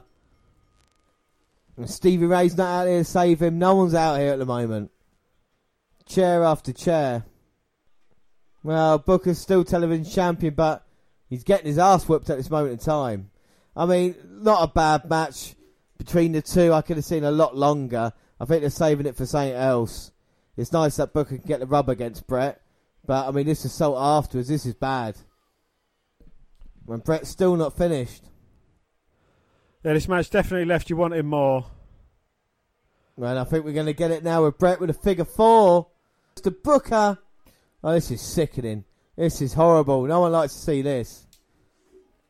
Oh, stop it. Stop it. Oh, just stop it. Stop it. So fucking finally Stevie Ray shows up. Well, thank God for that. Bret only had him in the figure four for fucking five minutes. And now Steve Ray looking on. Took his sweet ass time as well. Maybe he's not happy with Booker T. And he's getting in now. Slowly does it. Big Stevie Ray. Gonna help his brother back to his feet. And that's nice to see. Doctor nonchalantly just walks along. Yeah, no, he seems right. Now Stevie and the referee gonna carry Booker out. And to my reckoning, we've only got two matches left. And we've got a huge WCW World title match coming. Goldberg versus Hennig World Heavyweight title. And this is the match. Ho- Hennig's been calling out Goldberg number of weeks saying he's going to end the streak. Of course, you all know what happened on Monday on Nitro. Bill Goldberg answering the challenge of NWO Hollywood. As we know, Goldberg ran through Scott Hall. Quite literally with that spear. Yeah. And then jacked him up, hammered him down for the victory to face Hulk Hogan for the world title. And well, what did he do in that one, Dan? Well, James, uh, despite Hogan giving it his best attempt and getting in a lot more effort, uh, getting in a lot more offense than he should have done, he done the gracious thing and dropped the title to Goldberg. So now we got Goldberg versus Hennig. A bit rushed, I know, but they've done it, so they got to deal with it. Do you know what I mean? like he is the world heavyweight champion and US champion, so how are they gonna sort that out? But we'll see what happens here tonight. The US and World Heavyweight Champion. And it's what the fans want. Doesn't he relinquish a US title? Well, we'll find out, won't we, when we'll see it on Nitro. And we get Michael Buffer. And that dreaded NWO music. I thought Curt Hennig was Wolfpack. No, he's black and white. Well, he's coming out now to NWO Music, and he's got a Goldberg T-shirt. No, he's part of the black and white. Who's next? And he's put a sticker underneath saying Goldberg. Well, Hennig's turned Wolfpack. I don't know where Rick Rude's is anyway. That must have happened on Thunder. But he's out here. Can he take the WCW title home? Hand it back to Hogan? What do you think of Curt Hennig? Have we talked about him much? I mean, what are your thoughts? I mean, the match won't last I long. I thought he was he was uh, a great wrestler back in his time, but you know, again, I think he's on the uh, the downward slope. Yeah, here I, he definitely is, you know, with the injury. But we've seen a couple of really great Mr. Perfect matches, haven't we, against uh, Bret Hart and Co. And, you know, people like Dolph Ziggler always get kind of mentioned to him. I mean, one of these things, I think he's a great worker, but a lot of the stories backstage as well that you hear, you know, a lot of his jokes that he's made. Uh, and I might have a couple for if we ever do a controversial characters again. I mean, there's one time I think he shit in a bucket and left it underneath the ring, but lot lot of stories that kind of make you quite like Curt Hennig, you know. And as a wrestler, I think Mr. Perfect gimmick was good, and Curt Hennig maybe couldn't get past that. But speaking of a character, here comes Goldberg. I think a lot of that Goldberg's piped in with his theme, you know. You reckon it is? Yeah. They're not chanting, are they? Well, none of their lips are moving, yet you hear Goldberg. Well, here he comes, and he's ready for action. He's Yep. not wearing the US title, he's only wearing the fucking huge gold belt. Big gold belt. Well, Dan Goldberg, he smells like smoke. Do you know why? Because he's been through fire, and tonight he's looking to win Curt Hennig. Oh, we've seen him, he's busted open on his head. We don't see his full, full entrance just yet. And we got it against Hogan, but like I said, that was a big, big match feel. But with Goldberg blowing out the smoke, he hasn't got his kicks and punches yet, has he, to all the fireworks? But he's getting there, is Goldberg. And what a journey since his debut. We followed, like I say, his debut match all the way through. It's always nice to go against a guy he hasn't faced yet. Oh, indeed, especially someone who could uh, potentially carry him a bit as well. Yeah, hopefully this is Goldberg's best match. The NWO WCW Heavyweight Champion yeah, of the they've, they've changed the name, even the, the branding for the pay-per NWW. It's like it's taking a step back rather than trying to move on from it. It's become all about it in a way, you know. And it's like Yeah. focus on stuff that we've seen. The first eight matches, well, you know, even this is the ninth one now, have all been good. Down with kind of Hogan and black and white. It's only been negative thing about it so far. Well, the bell's rung. And this will be a really interesting matchup. Like I say, Hennig the veteran here. I mean, Goldberg can only been wrestling eight, nine months at this time. He is heavyweight champion. Well, let's not forget that. No. Side headlock from Goldberg, though. Hennig's trying to fight out. Shoulder block just turning, Hennig inside out. Arm drag takedown. well, Hennig's trying to sell for him, even though he's got the injury. Now, Hennig thinks he can come up with a game. Uh, Hennig thinks he can come up with a perfect game plan to stop Goldberg here tonight. Mister. Well, let me tell you something, Mister. No. And now Hennig with a chop. And Goldberg just shaking it off, gets pie faced into the corner. Hennig with a few more chops. Irish rip, rip reversed by Goldberg. Takes him down with the body scissors. I think that just winds Goldberg up when you try and chop him. Adds to his adrenaline and the anger. Uh, and heading to the outside, getting rid of his hair bubble. That's not going to help him now. that's slowing him down. Well, that's what he's got to do. Take his time. Goldberg's matches are over so quickly. Take to the outside. Let the match breathe. Well, Goldberg don't want to let him breathe. He drags him in by his hair, throws him into the corner. Irish whip sends Curt Hennig back to the corner, but as Goldberg charges in, Curt's lifted his feet for a second time as well. Goldberg trying to shake it off. And now Hennig is going to go up, but Goldberg laying in wait. Saves Goldberg lifting him up Oh. and just power slams him down. After carrying with a gorilla press. Very impressive there by Goldberg. You can tell just the, sh- the kind of sheer strength that he has. And I think that's impressive as well. You know, you got to use it right, don't get me wrong. But that just kind of knack of having it. But intelligence from Hennig takes the leg out. Oh, this is a great idea. Goldberg got caught there. And he can't hit the spear with a jackhammer if he's laying down. Looking over that left leg of Goldberg. You would say out of everything with Goldberg, maybe his legs being smaller than any other part of his body. You know, maybe there's a weak point there. But don't forget he's a former NFL footballer. You know, their their strength is basically in their quads. Well, it's the quad there, but I think, yeah, I would try, try and focus maybe on the calf and try and get that bent out of the way, but it's going to be a difficult task for Hennig. But he has got Goldberg down, and the fans definitely not happy about that. The Gold, Goldberg rolls through with a leg whip, Hennig straight to the bottom rope though. Oh, and Hennig with a clothesline hits Goldberg in the top of the head. Top of the head to you. Now maybe the Hennig plex. What's that, my love? Hits it. One, two. We got new champion. Oh. Goldberg managing to kick out Oh. up again and just like a clothesline, but it's kind of more of a takedown as well. Well, that's the closest Goldberg's come to lose the WWE. Well, to losing. Oh my God. And he just spears straight through Hennig in response to that perfect plex or Hennig plex. And Hennig is down. Is he out? What happens next? Well, James, he's going to jack him up. Oh my god. and hammer him down. One, One, two, three. Well, 112 and 0. The world heavyweight champion of the world. Who is going to beat him? I, I honestly can't see anybody at this moment in time. That was. It, I tell you what, if anybody has never seen Goldberg before, I pro- probably might show him that match and Yeah. just be like, this is exactly what he does. Yeah, a little bit of punishment, not a lot. I mean, Hennig did all right. I could have done a little bit longer, but then it's like jackhammer, job done. Why do people get excited? Because there was nothing like this with Goldberg. And yeah, of course, there's limitations to the character, but when it works, it works. And we saw that with Asuka when she was on an undefeated streak as well. The kind of magic and it kind of fades a little bit. Of course, it does. But with Goldberg at the moment, he is on fire, baby. What do you think of the match? Again, you know, it's it's a perfect defence. I think it's you know it's a great defence going against someone the caliber of Hennig, who could potentially carry Goldberg a bit and you know try and draw a better match out of him. I think that shallow it out, and this is what they should be doing. Where he should be world heavyweight champion now and doing it rather than being US champion and working towards that big match for the world title is another discussion, you know. But as champion, now you've got to make sure he's the man and have the challenges there that don't make him look weak, but actually add to it a lot like Hennig has done. So as he well, go- you know, you're arguing whether he should have managed, you know, made it up to the main like wrestlers, so to speak.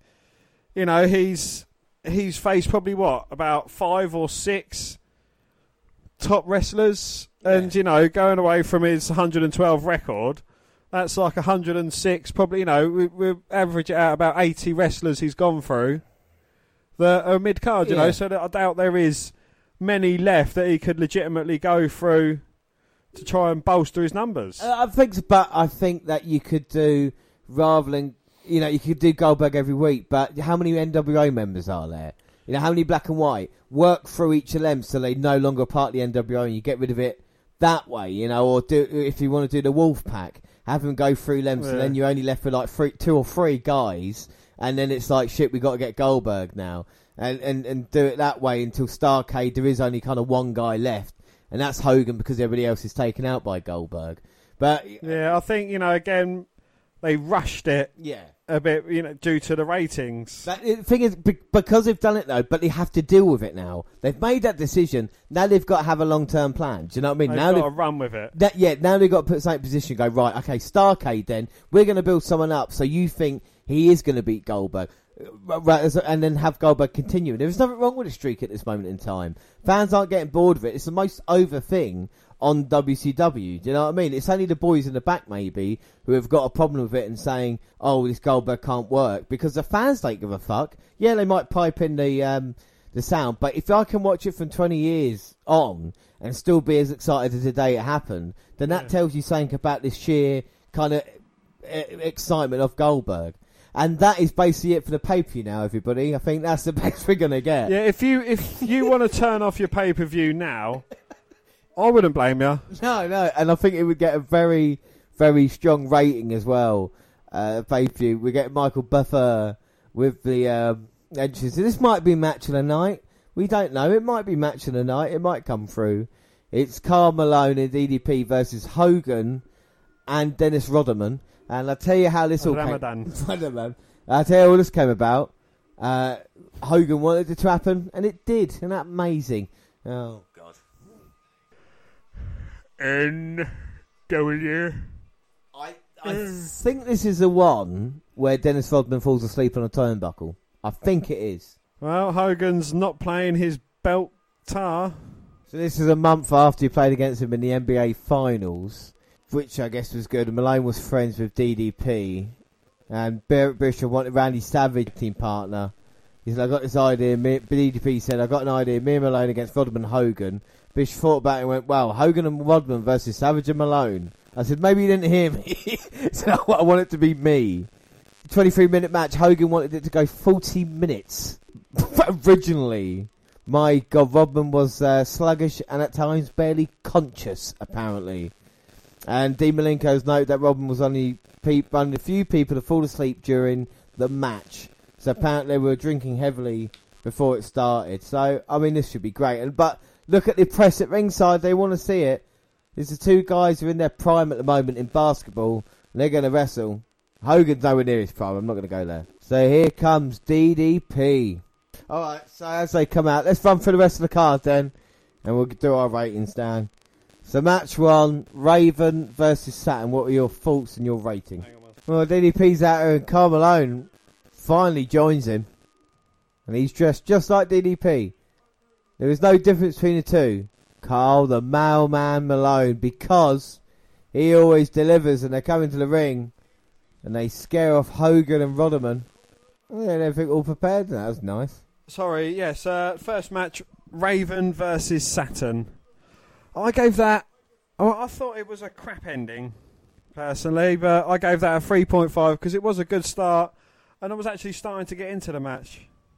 Yeah, I mean the the bump Saturn took off the turnbuckle, not through both tables, because he missed, but still enjoyed.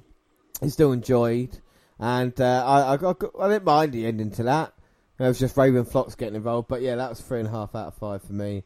Uh, I thought great way to start, and then we moved on to the cruiserweights, Juvi versus Kidman, and it continued the trend of a great match where we've seen hardcore in the first one is more cruiserweight and high flying style which I think is really, really enjoyable, didn't you? Oh, I did, yeah. I, I thought it was a very exciting match. These two guys had a lot of chemistry together. I gave that a 3.75. I was going to do that, and then I gave it a 4 out of 5 instead. Because I thought, no, it deserves it. Come on now. I mean, the level of what we saw, even though it was a little bit shorter than I would have hoped, still enjoyable. Like I say, 450 Shooting Star is impressive on pay per view 1998. Match 3 Stevie Ray versus Chavito. Yes, well, I, you know, it it was a very short match. It was won by uh, a, a submission due to a handshake. I gave that a three still because I thought it was very clever. Yeah, yeah, no, and I- it, it kind of adapted to the storyline and it played part and parcel, you know, and especially towards the ending of the next match, it kind of, you know, it kind of made a bit of sense. Yeah, exactly that. Storyline wise, is brilliant. Three out of five for me as well because it did what it did, and we weren't expecting that, you know. And then Matt leading on to match four: Eddie versus Chavo, hair versus hair. I thought these two guys had absolutely. Oh, what was your rating for the Steve V Chavo? Three out of five. All right. I thought these guys had absolutely brilliant chemistry. You can tell they've wrestled each other multiple, multiple times, but they just didn't miss a beat. It was bang, bang, bang, you know, one move after another. And, yeah, you know, I just thought it was absolutely perfect between these two guys. Yeah, no, I really, really enjoyed it. Like I said, obviously the chemistry was on point, and the the, the comedy in it, as well as the seriousness, you could switch sides and see that. And Chavo is really selling the fact that he's he's, he's loco a little bit, and, and even Eddie's selling of the fact of that of look, looking at him and going, "Oh, actually, no shit, I've I've, I've gone too far here with Chavo." He, Yeah. He's telling a great story. So yeah, what was your rating for that? I gave that a four and a half out of five. Yeah, I gave that a four out of five, but now I'm thinking about it, I might up that a little bit now. Yeah, I'll give that a four, four and a quarter. Oh, that's an easy. Oh, wait a minute, the bells finally rang in this match. And after all the posturing, we're going to get Dennis Rodman and Karl Malone starting. You can feel the excitement in the crowd. Let's just focus on this for a second here. This is going to be off the wall. Rodman's going to take off his sunglasses. No, he's not. Hogan's going to take them off for him. That's how bright his future is. He has to wear shades indoors. And he's going to face down with Karl Malone. The mailman who always delivers. And Karl Malone's not alone. He's got DDP in his corner.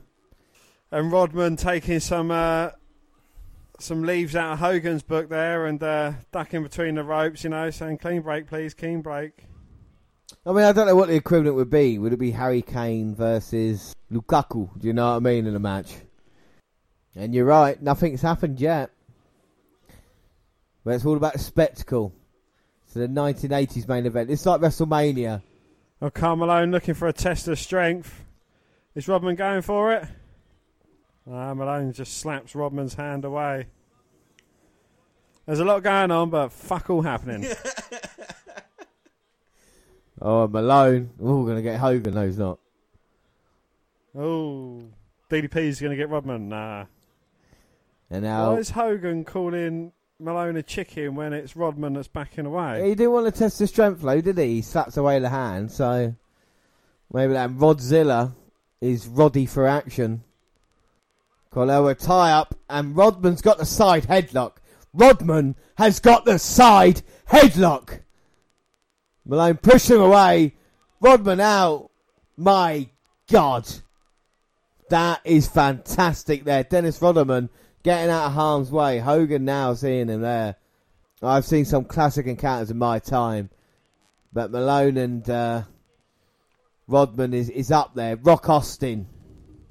Hogan, Andre the Giant. The irresistible force meeting the immovable object. And a disciple at ringside. How can this get any better? Rodman's slowly going to get back in. And now Malone gesticulating for the diamond cutter. And here comes Hogan. So match five was Konnan versus Disco Inferno. Uh, I thought this was fun. It was harmless. It was over before it, you know, it became offensive. Alex Wright being involved made me laugh, and him being torture racked on the outside, even though Luke struggled, was funny. Nash, I don't know why they're involved with this though. Nash Jackknife, why when they're um, kind of lower mid cards are the Wolfpack doing this? And they're meant to be faces as well. I know, so it doesn't really make doesn't really make sense. But I still go that a three out of five. I gave that a two and a half out of five. I just thought it was nothing special. And you know, this is coming from someone who's more of a Konnan fan. I know, I know. I mean, but for some reason, you know, I know the Wolfpack, they- but they were different. And again, they should have focused on that rather than harping back to the same thing. We've got Malone and Hogan. They finally, after a couple of minutes, tied up, and now Malone's got Hogan in all sorts of trouble. Then match six, we're talking about um, unprofessional professionals. Kevin Greene against the Giant. I mean, Hogan should have clone- cloned Kevin Greene, shouldn't he? And been like, "I can use you, brother." He should have done, yeah. You know, as Hogan's younger brother. Brother. brother. but I thought it was a very protected match. Again, you know, nothing special happened. Nothing that kind of was like, oh wow, that was a a good match. Uh, so I gave that two and a half again. Yeah, I gave that three out of five. I think I was quite nice with my ratings here tonight. Malone just slammed Hogan. Malone slammed Hogan. It was heard around the world, but now he tags in Page. And I thought Page and Hogan would actually wrestle just then. And now Hogan, Page wants Rodman. yeah, now Rodman's getting Page in. Page gets Rodman. Well, he wants Rodman, gets him. See what happens. Wait a minute, let's just see them not tie up for 10 minutes first. Oh my god, collar and elbow tie up! And DDP gets the better of that exchange, pushes Rodman away. Hogan complaining about a hair pull. And Page just wants to bang him. Oh my, this match. Right, match seven then. Yes, that was Mysterio versus Chris Jericho. And again, Oh fuck, I put Blinko. and again, you know, it was very good storytelling between these two guys. It, it's you know, it's kind of again a story that's coming full circle. Jericho was the man responsible for putting Mysterio out for a few months, and you know he's he goaded Malenko into hitting him, obviously getting him suspended, and then Rey Mysterio comes back, makes his return, and thanks to a bit of help from Malenko's distraction, got the victory. Yeah.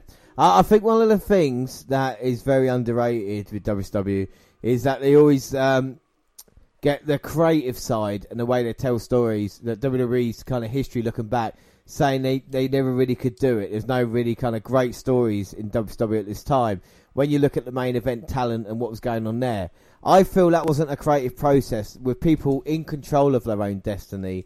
It's a case of doing what they wanted to do, and that's why the stories weren't well told. When you look down the card, you look at Eddie versus Chavo and what happened there, uh, and how good it was. That was a great story. And then with Jericho and Mysterio, I think Jericho's cruiserweight title reign has been the best story told throughout WCW this year. When you look at what he's done with Malenko, Malenko walking away and him coming back, the injuries to Mysterio, disrespect there, taking to, and uh, even with Prince Iaukea taking, you know, stuff away from him, and now finally getting the comeuppance in the way he did. I think it's absolutely brilliant, and I think it's like that doesn't get enough recognition nowadays, 20 years on. That story on 205 Live now would probably be the best thing told on WWE TV because of the way they've gone about it. And it helps, obviously, with the talent of Jericho Mysterio. I mean, I could have watched that go 20 to 25 minutes, but the way they told the story with Malenko's involvement opens the opens, and it's just something that you want to see what happens next. You know, you want to turn into Nitro and go right. Let's see what the cruiserweights are doing, rather than the kind of boring main events that they got. Indeed, yes. Uh, right, well, in the match, Rodman's actually wrestling Page. I'm a bit surprised by that. I thought Rodman would get tagged out by now. There. Page has taken him down a couple of times. all base, all basic submissions though, isn't it? There's nothing, and there's nothing special here. The bumps are very low risk. It is just literally just rolls at the moment. No flat back bumps that I've seen. And there you go by Rodman. Oh my god! And then he broke his neck. Then What happened there? leapfrog a couple of times, tried a shoulder block, and then just his arm, I think, fell and he went head first into Page. Page with a cover, but Dennis Rodman kicks out. Ah. And now here comes Karl Malone. And wouldn't you know, Rodman tags out. Well, Rodman's fucked now. He's like, no, that's me done. I'm going to lay here for a little while. Hogan says he's going to break him. Right, match 8. Bret Hart versus Booker. Uh, Again, disappointed with the, the time limit in it. I think they could have gone on for a little bit more and told a good story. But I didn't mind the finish in the end with the DQ because it showed Bret had that vicious side. We wanted to see more from him, and you can't get worse than that, can you? Really attacking him, trying to break his fucking leg. Indeed, yes. What are your thoughts?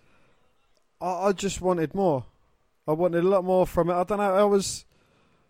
I think Bret's kind of losing a step since coming over to WCW. Maybe he's got lazy. Maybe he's phoning in a bit. Maybe you know. Maybe he doesn't have to perform like he used to because you know we've we're going back to watching matches of him and British Bulldog going for half hour slam, and you know that's the kind of things I wanted to see and I wanted to expect from Bret. But Yeah. you know, you're just seeing him kind of phoning it in, and it, again, it was too short. I, I just was left wanting more. it seems like his heart's not in it in WCW, really, isn't it? Bret's you know what I mean? not in it. No, no, it, it really does though. Like I say, he feels like he's just not taking it easy, but just going along with things. He's obviously he's not happy. I don't think he ever really wanted to leave the WWF, and right like the Goldberg situation, rather than just getting on with it, they're complaining and moaning about other things and trying to change it round like this.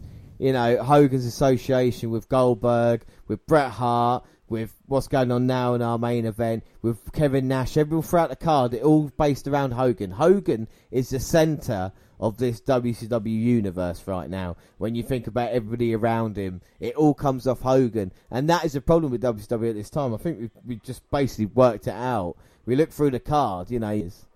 Karl Malone is in, and he's been beaten down by Hogan thanks to a Rodman cheap shot. And now it's Hogan with the elbow drops. The man who lost to Goldberg is beating up Karl Malone. Yeah, and anyway, I gave that a three point two five. I gave that a three and a half because I still think it was much better. Like the half was because of the talent involved compared to like Konnan versus um, Disco match. And well, the half, well, yeah, it's Booker Benoit, isn't it? Booker Bret. And then match nine, World Heavyweight title, Gilbert, uh, Goldberg versus Curt Hennig. Well, I thought that was a bloody good defence from Goldberg. It, it it it kind of shows that with the right opponent, you know, he can give a bit more into the match.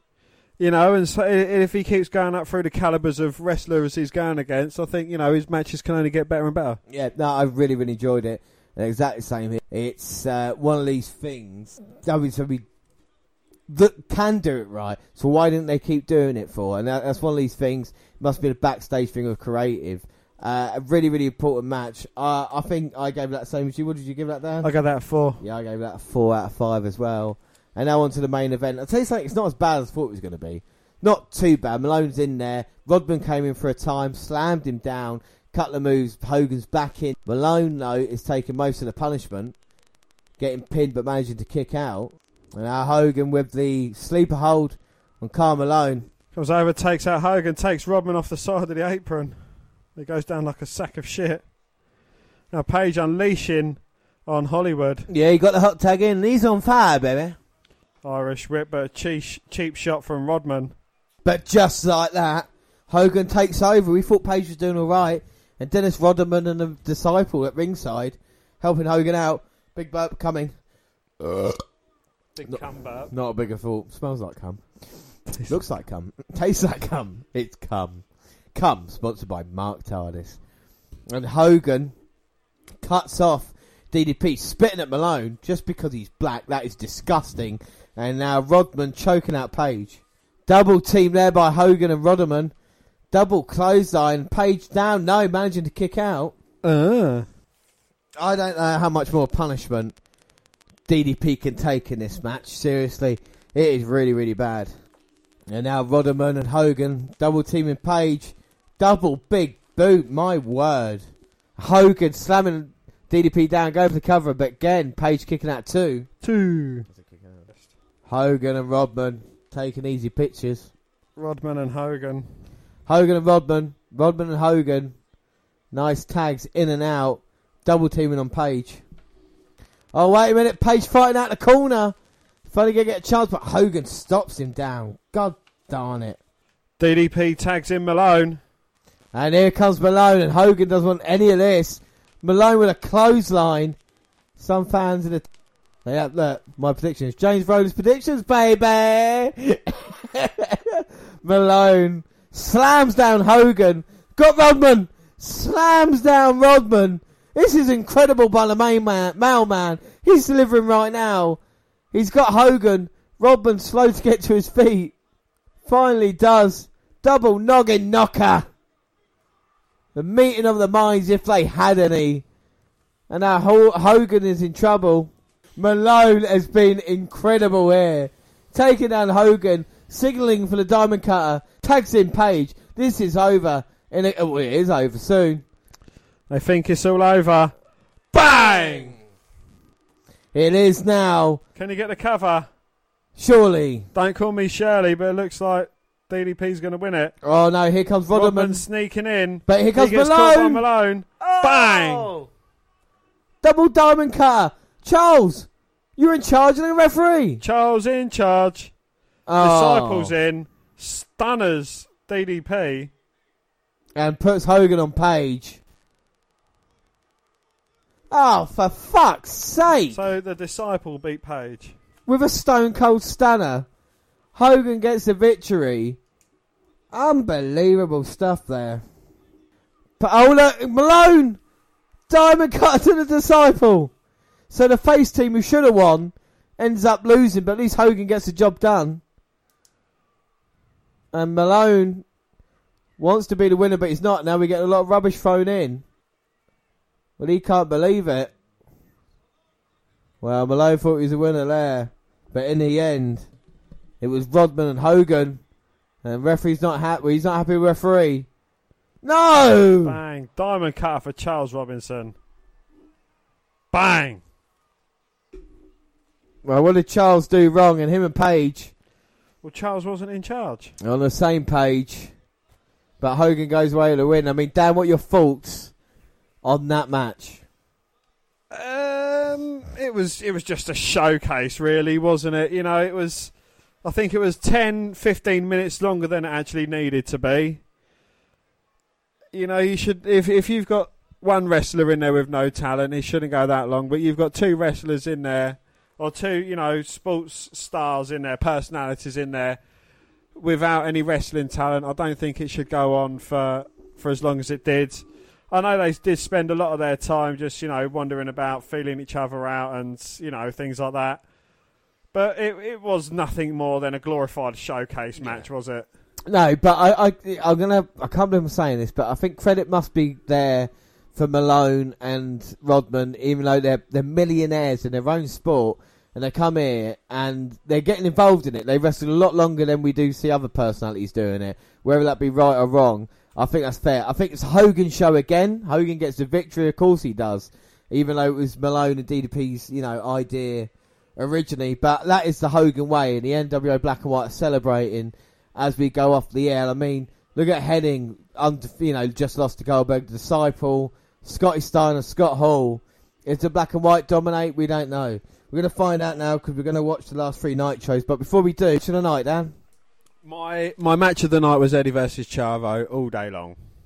I've got to agree with you there with Eddie versus Chavo, and your rating out of ten.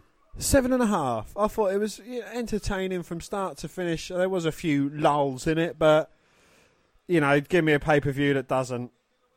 I'm going to give it a solid eight because it's one of those pay per views where I really, really enjoyed it. Apart from this last match, but again, now it's a choice that you can just turn it off, and that would be done with a pay per view. I think it's enjoyable otherwise. You know, like I say, we saw a couple of great stories being told, uh, a couple of good matches. We didn't have like a classic match, but again, for what we've seen in WWE, this has got to be one of the best pay per views we've seen this year, isn't it? you Oh, know? most certainly, yeah. It's it's certainly an improvement on what we've seen before. Again, it's it starred too much NWO Wolfpack, really. Yeah.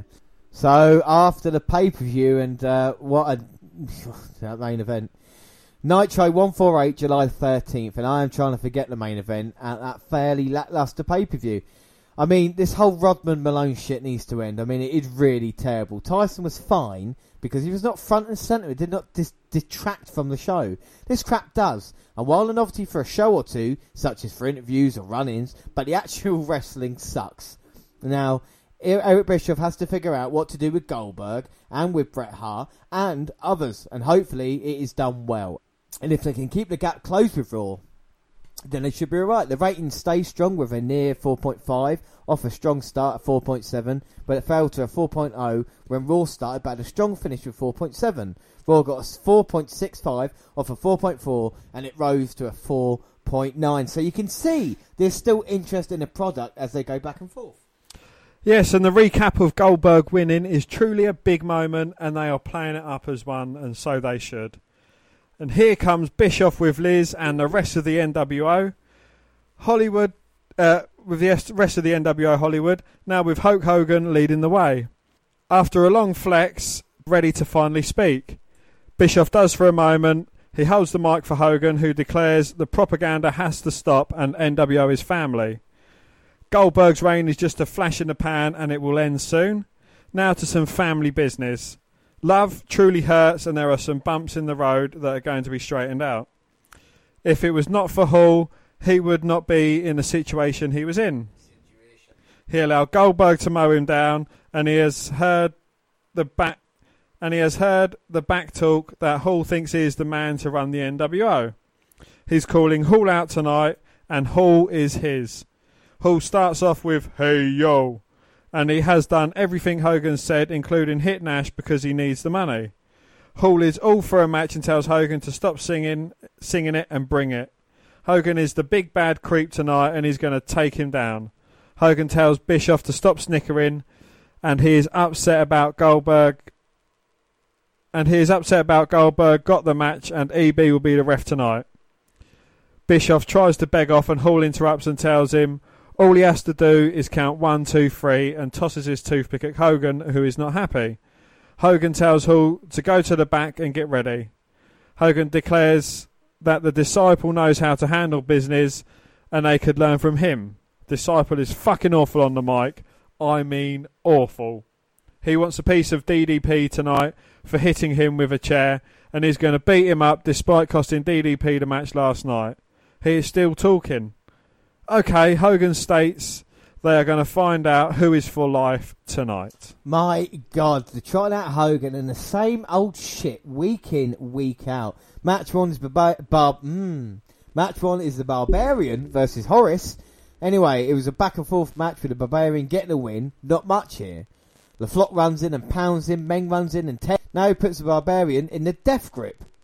Gene is with Curt and Rick Rude. Gene wants to know where Rude was last night. Rude makes some excuse that his flight was cancelled and Curt was left alone with a bad will and he blames Goldberg. So we wondered where Rick Rude was at the pay-per-view and apparently it was due to a bad flight, not because he didn't want to be there. Curt found out the weakness of Goldberg and tonight he wants a rematch. And he wants to face him solo without Rude there. Rude wants to know if he's sure, and Curt is, and the other to get the point across. Curt wants to prove he is the greatest athlete. I didn't see a weakness last night against Goldberg. Nah, um, no one's able to find a weakness. I don't think there could be a weakness if there was three Curt Hennigs, but you know that's just me. Well, Gene is now with JoJo, and they bring out Rey Mysterio Jr. Before they can talk to Rey, Jericho comes out. He has the WCW rulebook. JoJo is hesitant. Jericho continues, and Dean, being suspended, present, and the match is now null and void. And Jericho demands JoJo repeat what he said. Jericho claims the match then never took place, and JoJo agrees. Jericho states, "Here's the champ now," and the pacing Rey has finally left. JoJo agrees again that he is still champ. Rey is still there and refuses to give the belt back as Jericho demands it. Gene tells Rey that he has to give it up, and Rey reluctantly does, and Dean comes out and tells Jericho that he will not get away with this. That he already has, and Dean and Rey will face off to become the number one contender tonight. Yeah, I mean it's a great match, but again, I do like the story. But did they really have to have him like two months in a row in that way, kind of getting the title back in the match never happened, and the kind of forfeiting of it? Does it take away from the match that we saw? I, I think it does a little. don't bit. know. I think I think it's a quite a comical way. It's just Jericho being, you know, trying to get himself over more as a heel. You know, he lost the title fair and square ish, but yeah, he still retains it. You know, in, in yeah. kind of you know, I've, I'm going to use the rule books to my advantage. And he is, isn't he? You know, Jericho's been really entertaining that way. Plus, we get to see Mysterio versus Malenko later tonight. The next match was Jim Duggan versus Rick Fuller. Ho! Fuller's gotten one move in and he's getting dismantled. Fans are certainly behind Duggan. Duggan finishes him off with a dreaded three point stance. That was a bit of a squat, wasn't it? But Buff is back out in the uh, Buff is back out in the wheelchair, and Gene tells him that everyone has been asking about him. He is glad to see him back. Buff has been watching every week and has seen the NWO split, and he has to go his own way, and Scotty can go his. He wants Rick to come out. Rick in a sling comes out, and Buff starts to speak. But here comes Hogan and the disciple. Oh. Rick backs off as Hogan threatens him. Buff needs to do what Hulk tells him, and Hogan has taught him to be a man and tells him it tells him NWO is for life. He's sick of Buff and calls him a cream puff and pushes him out of the wheelchair and leaves. The fans chant Hogan sucks. Oh my god, so 45 minutes and we've been graced with Hulk Hogan twice, so even though he's not the champion, against still a man, are we really going to believe Buff Bagwell has got a serious injury that he's not going to turn on someone? And what what's happened Rick Steiner? Where's Scott Steiner? What's going on there? I don't, don't know. I don't know. I'm asking questions there's no answers to. Match three, Fit Finlay versus Bret Hart. They lock up and Bret pushes him in the corner where he hammers him. Bret rubs his face across the rope, kicks him, and then headbutts him. Fit pokes the eye and drops him with an uppercut. Fit measures his shots and gets a two count. Two. Fit is having a way as he's clothesline and then stomps on him.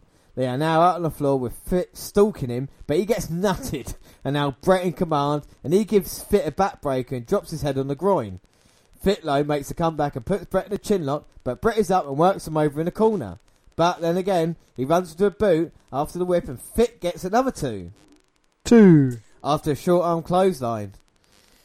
But Bret strikes with an inverted atomic drop, puts him off the, pulls him off the ropes, and finishes him with this sharpshooter. I mean, it was okay, Matt. It's nice to see Bret in action. Fit is always decent, and again, he's had these matches that they could have done more with. Indeed, yes, and it's you know it is what it is, really, isn't it? But Bret's actually finally getting in the ropes, which is always a good thing. Yeah, Um, up next, we've got Stevie Ray versus Rick Martel. Ray has the TV title. Martel is back. Oh joy! Penzer and the ref are baffled as to why he has the belt, but the match starts, and Ray starts strong, but Martel gets some blows in and drops him. He goes for the arm. Ray is up, but is put back in the armbar. Martel is tossed to the floor and holds the knee. Ray leaps off the apron and nails him, and then we go to a commercial. So Rick Martel was injured in a match with Booker T at the pay per view at the start of the year. He's come back now, but why Stevie got his brother's title? Well, Martel's laid out in the middle of the ring as we come back, and Martel grabs him and gets two Two, after a sunset flip. He stomps on Ray and gets two more two. after a drop kick. He goes back to the arm. He's still working over the arm, and Ray slowly gets vertical, and Martel leaps for a power slam. Ray misses the elbow drop, and Rick gets another two after a hip toss. Two. Now Martel runs with an elbow and he's kicked. Martel back suplexes Ray and has him in a crab, but Bret runs down and belts Martel with a chair and the ref does not see it because the referee in 1998 is the worst. And Ray finishing him off with a slapjack. Lovely. Well, it was, you know, it was far too long a match. It's awful, yeah. Well, Ray is willing to def- Ray is willing to defend the title against anybody, and Gene is baffled. And Ray claims he has the belt and will defend it against all comers. He claims Booker has given him the power of attorney, and Gene wants to see the paperwork. Ray may bring it next week. Gene is suspicious. Hmm, I wonder what's going on there. Way, what a great match next day. This is why Nitro was doing so well. Match 5, Konnan versus Barry Darsow. Sting is with him, and even he can't save it. They do their thing to get the crowd riled up. I, I've not got much to say on this. Barry gets in some offense before getting destroyed. Tequila Sunrise, you know the other shit. Mean Gene is in the ring and calls out DDP. DDP is fired up and makes no excuses and wants a disciple right now, and he obliges. Oh, thank goodness. We're getting a dream match. DDP versus the Disciple. Well, DDP stomps on him as he gets in the ring and then back suplexes him, but Disciple strikes back and takes him down, where he chokes him out on the ropes. He chokes him out in the corner, runs pillar to post, and then pile drives him. Rude has come out, and Disciple looks at him and gets nailed with a jawbreaker. DDP goes up top, and Rude shoves him off. Rude is on the apron, and Disciple goes to run DDP at him, but it fails, and Rude fa- falls, and Disciple is rolled up and pinned.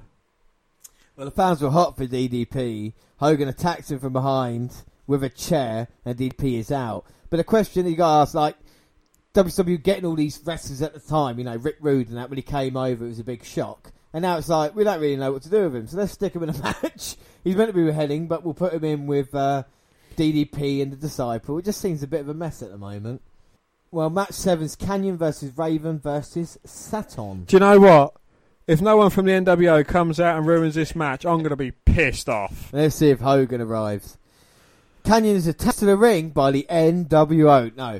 And now Saturn runs in and beats on both. Hammers Raven inside the ring and Kanyon takes him out with a singing net break. Singing? With a swinging net break. Why doesn't Elias do the singing net breaker? Anyway.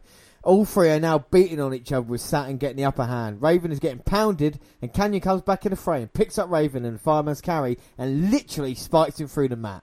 When I say literally, he didn't literally do that. Saturn runs over Kanyon and they both end up on the floor. Saturn pulls out a table and lays Kanyon on top of it. Saturn goes up top and splashes right onto him. Lodi grabs Saturn and rolls him into the ring. Raven places him on top and wants to suplex him off, but he's tossed off and Kanyon crotches Saturn. Now Kanyon is going up top. Kanyon misses a splash, but Saturn does not, and Kanyon barely makes the save. Kanyon places him up top, and Raven is there too. And we get triple back suplex.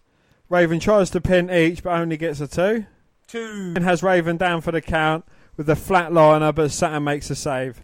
Saturn grabs Raven, hits a Death Valley driver, but Kanyon pulls him to the floor, and they hammer each other. They fight out the ramp, and it's a count out in a Ravens rules match. No, that doesn't make much sense, but quite a fun match. Angle advancement for that one, and now next match should be good because it's Rey Mysterio versus Dean Malenko. Um, this should be a great one, both after Jericho. And both men have got a lot of respect. You can see that in the start. I reckon Dean put a headlock in, but Rey reversed it. Now Dean has a wrist. And both flop to the mat. That's awful what you're saying, flop to the mat. this is beautiful by these two. Snapmare attempt by Dean, but Rey lands on his feet. Malenko picks up Rey, but Rey turns it into an arm drag. Dean Malenko to the outside. Here comes Rey now. Sliding out after him, both men roll. roll back into the ring and they're face to face yet again. That's what we like to see. Both men want Chris Jericho. I mean, why don't you just have a triple threat match? Really fuck Jericho over. Malenko takes the arm, and I got to say he's more obviously of the technical wrestler in this one. I mean, he knows over a thousand holes, doesn't he? But when Mysterio beats Jericho knows a thousand and two. Yeah, that's- you know he's fair. nothing special. and he knows about the contracts, that's why he always got back. But Malenko working over the arm of Rey, and Rey's been out for so long with a leg, you can see the knee brace he's wearing now. Malenko's got Rey tied up. He's got the arm and he's got the head scissors on as well. Now Mysterio can barely move. Rey managing to get out of it though and stick a headlock in himself, and now he's working the arms, trying to get maybe a handlebar. Pushing him down, goes for cover, but Malenko up at one. One. I'm surprised with the power there with Mysterio managing to push Malenko down. Rey's actually tinier, isn't he? He is so small. I mean, the amount of muscle he put on in WWE is quite incredible. I even think he wore some heels because you, you look at the legs as well. You know, like he is quite a he's a really small dude. He might have had his knees. I mean, the, the amount of padding and stuff like yeah, I suppose that's why he wore the uh, like the you know what I mean the pants as the kids would say. Well, I do like the question marks for Mysterio. Exactly. Why? Did you get question marks? Is he? He's an enigma. Are you sure they're question marks and not just sevens? well, Rey there tried the springboard, taking Malenko, Malenko breaker. Now he runs the ropes. well, sends Malenko to the outside. Is Mysterio going to go flying? Yes, he does. Oh. And that is a beautiful Plancher. plancher over the top there. Rey throws it back in. Oh, what's he looking for now? The West Coast pop? Yeah, here we go. Springboard. Malenko Oh. scouted. Ducks underneath Rey. Tilt-a-whirl backbreaker and sends Rey to the mat. So again, with Rey Mysterio, 20 years later, and he's still quite a hot commodity to join the WWE again. I know, and he did well, didn't he? Oh wait a minute, Rey Mysterio rolls up Malenko. No, Malenko turns it. Well, Malenko was looking for the cloverleaf. Rey Mysterio got him in a small package, only gets a two. Two. Then Malenko reverses it and gets the two on Rey. Two. I think the thing was Rey. They thought he was. This is brilliant by Mysterio. Pulls out Malenko, goes for the cover. Oh, but Mysterio, uh, but Malenko managing to kick out. Ah. To Malenko. It did Rey well to go away for that amount of time and then come back because if you look Yeah. at his reaction he was getting. Oh my word! Malenko just throws Rey up. Looks like Mysterio's maybe trying to catch himself in that top rope, but instead that left leg got hung up. Good way of selling a fuck up. And now Malenko, Irish ripping again, stopping Mysterio. Going up for the powerbomb and Rey rolls. And now Malenko turns it into a pin himself. But Mysterio managing to kick out. Ah. Both men slow to their feet and raise their account for everything Malenko has done. Another Irish rip reverse. Yeah, the got a thousand and one moves, but Rey Mysterio's got a thousand and one counters. And he's just maybe he's got his number in this one. Mysterio shot to the gut of Malenko goes up. Malenko catches him. Oh, but Mysterio's trying to fight out. Both men are perched. Well, Malenko's sat on the top turnbuckle. Oh, Mysterio going for a like a Hurricanrana. Malenko catches him. He's got him up on his shoulders. oh, Oh, and a second rope gutbuster to Rey. Ooh. And it took Malenko down, and oh, look at Chris Jericho. He's got the belt in his hand. He's swinging it. Referee can't see. Oh. Bang! Ah. Belts Malenko across the back. And look at- Jericho's pleased with himself. Well, he's smirking. No, James he hasn't got a cigarette in his gob. He's just got a smile on his face because he knows he's going to be going against Rey Mysterio for the title. Ah, Rey gets the cover. You can't blame Rey for that. He's only doing what was right, but unbelievably, Dean Malenko wins thanks to Jericho and his shenanigans. But what do you think of the match? I thought it was very entertaining. You know, these two guys, they've certainly got a lot of chemistry in the ring. I'd like to have seen a proper match between these two as well. Yeah, it would have been nice going a little bit longer, but it is what it is, I suppose. Uh, and we move on. Our next match is Lex Luger and Kevin Nash versus Disco Alex Inferno Wright. and Alex Raja. And not only is it, it's like a three on two handicap match Yeah, look at that! because we've got Alex Wright, Disco Inferno, and Alex Wright's dong. We've got the total package going against Lex Luger in this one. and look at Alex Wright nipping up with Luger, showing that he's got the power. Arm drags Lex Luger. My word, very impressive, Alex. You dance, son. You've earned it. My God, Sting at ringside as well, red and black. Still can't go over that. Uh oh. and Konnan. Don't forget Konnan. He's there. Oh, I forgot him. Oh, I'm sorry. And Luger making his comeback. He's the one wearing like um, a golfer's hat upside down backwards. He's so cool. Well, Lex is flexing and clotheslining, flexing and clotheslining. You know, you look just like Conan. We're getting bowdy bowdy. Oh, and Alex Wright doesn't want any of it. And oh, look, your mate Konnan thrown Disco in. Your mate Konnan. And Alex Wright, yeah, go beat up Konnan. Oh, looking to bounce Konnan's head off the ring apron, but Konnan reverses it, throws him into barricades. Sting comes off, splashes him. And you're telling me the ref can't see this? Well, maybe. Well, it's Charles Robinson, so you know. And Disco, oh, maybe thought it'd become part of the Wolf Pack then, but it gets clotheslined. So is Disco and Alex Wright not faces then? Because they look really facey to me. Well, I, I think they're disliked because they're German, and one dances a disco. Oh no! Well, Alex is Alex Wright is up for the torture rack. Disco's getting jackknifed. And the Wolfpack are here in the house. I mean, you look at that, that's quite a strong unit and Konnan. There's one good wrestler and the rest of the Wolfpack. Oh my god. And Sting with a smile on his face I as know. well. When's he ever looked so happy? Rolling Disco out the ring. Do you, oh, I don't know. I was about to say, exclude Konnan. Do you think Nash, Luger, and Sting would be a rival for Hall, Nash, and Hogan? Oh, um, I don't know because I'm not that big a fan on Lex. I know. Side down, doesn't he? Really? You know, I mean, you can say maybe because Sting was maybe going to be originally part of the NWA, but hey, oh my God, it's my favourites tonight. Because up next it's Steve McMichael versus Eddie Guerrero. Well, Eddie attacks him right at the bell. He drop kicks him twice and hammers him into a corner. Mongo tries to fight back, but is whipped into the ropes and dropped with a forearm. Now Eddie leaps right into him and is slammed. Mongo, superplex- Mongo suplexes him. Chavo comes right in and Mongo is down. And Eddie is up for the frog splash, but Chavo will not move. Eddie hops down, kicks Chavo into Mongo, and that upsets the latter, and he tombstones Chavo. Well, nice to see Eddie not get pinned in this one. And then match 11, one of our main events Hollywood Hogan versus Scott Hall. Well, Hall tosses a toothpick at Hogan and then does it to Eric Bischoff. Hogan hits Hall, then rakes the back. But Hall bites his hand.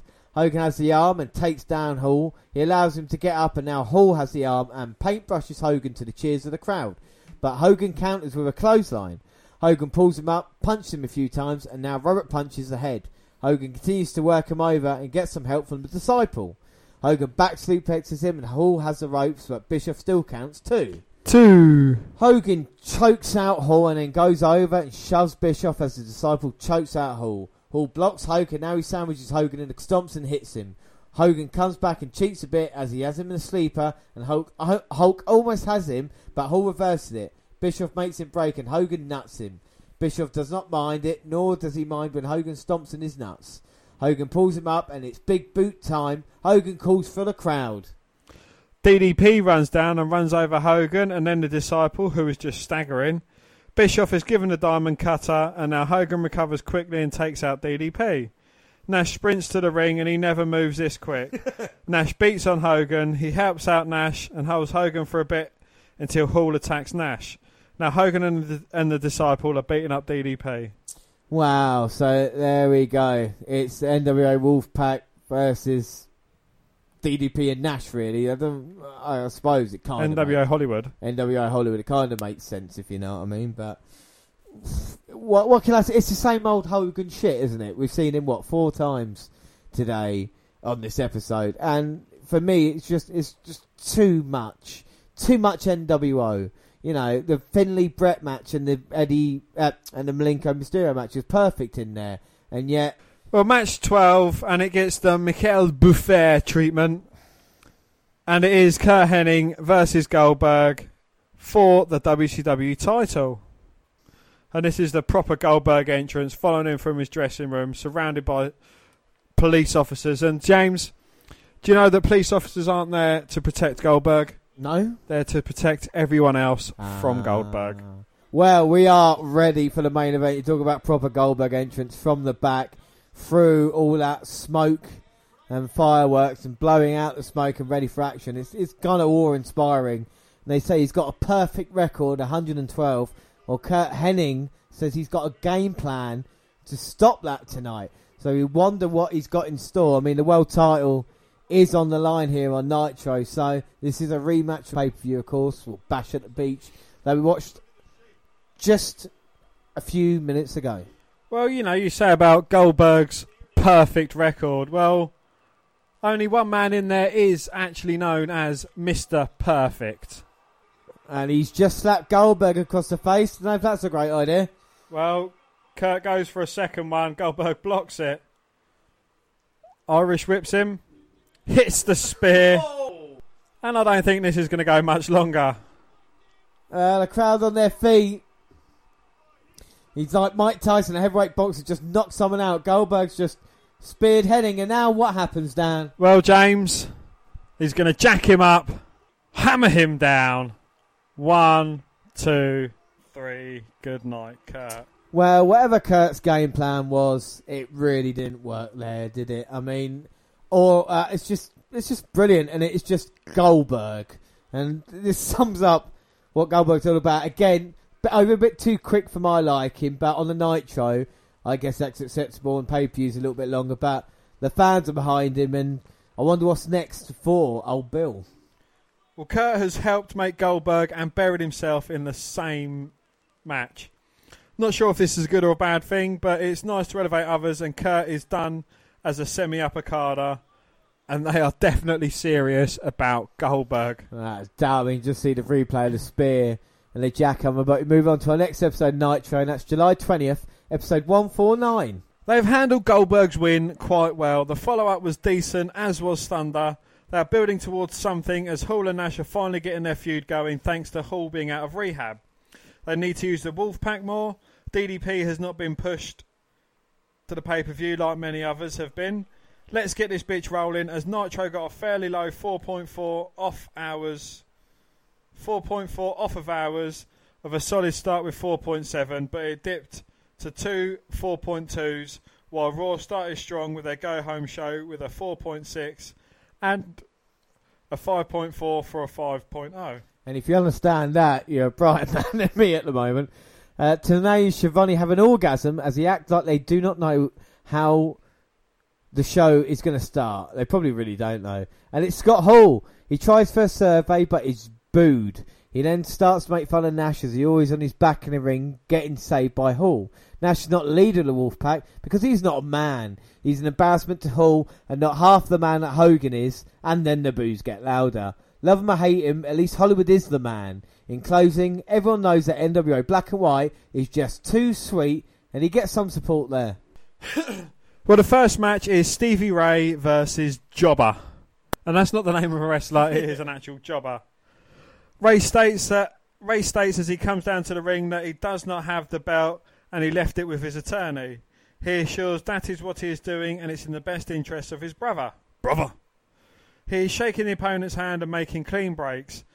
Ray has had enough and tears into the kid. Here comes Chavo and he has the belt, who is yelling that Ray forgot it. He waves at Ray, but it does not stop him from finishing off Johnny Ball. I think that's who it is. Well, complete squash, and Chavo drops the title and then runs while riding his horse Pepe. Ray's leaving, trying to hide it behind his back. So what's going on there then? Hmm? Rick Steiner wants a piece for his brother at Sturgis, and he talks about buffing his brother as well as his surgery. Good God, is Rick terrible on the stick? He's just rambling. Here comes Buff in a wheelchair, and Rick states that what happened last week was a tragedy. Bad what, what he did to Buff those months ago and apologises. Buff received thousands of letters and was initially mad about it, but he has come to peace about it. He has changed man and forgives Rick, tells him he loves him, and then he gives him a hug. Scotty runs down and belts Rick with a chair. Buff is staggered and brief- briefly tries to protect Rick, but takes a chair and blasts Rick and then takes off his neck break and his shirt to show off the NWOT. Ah, who would have thought that? How many fucking times? Well, after that, Gene calls out Jericho, who is bragging about being champ and the terrible anguish that he has been going through due to Dean Malenko. The man has interfered in all his matches. He's even conspiring with Arn to beat him. It is because he wants a shot at his belt and he can never be a champion. A paragon of virtue like he is. Jericho is a fair champion, and next week he's going to give Dean a chance to feed his starving ego. And this is his last chance if he loses back to cooking burgers, as he will never get the chance at this belt ever again. Jericho reluctantly asks what will happen if Dean wins, and Jericho laughs it off and will give him a good old Canadian fight, and then he shows off the belt.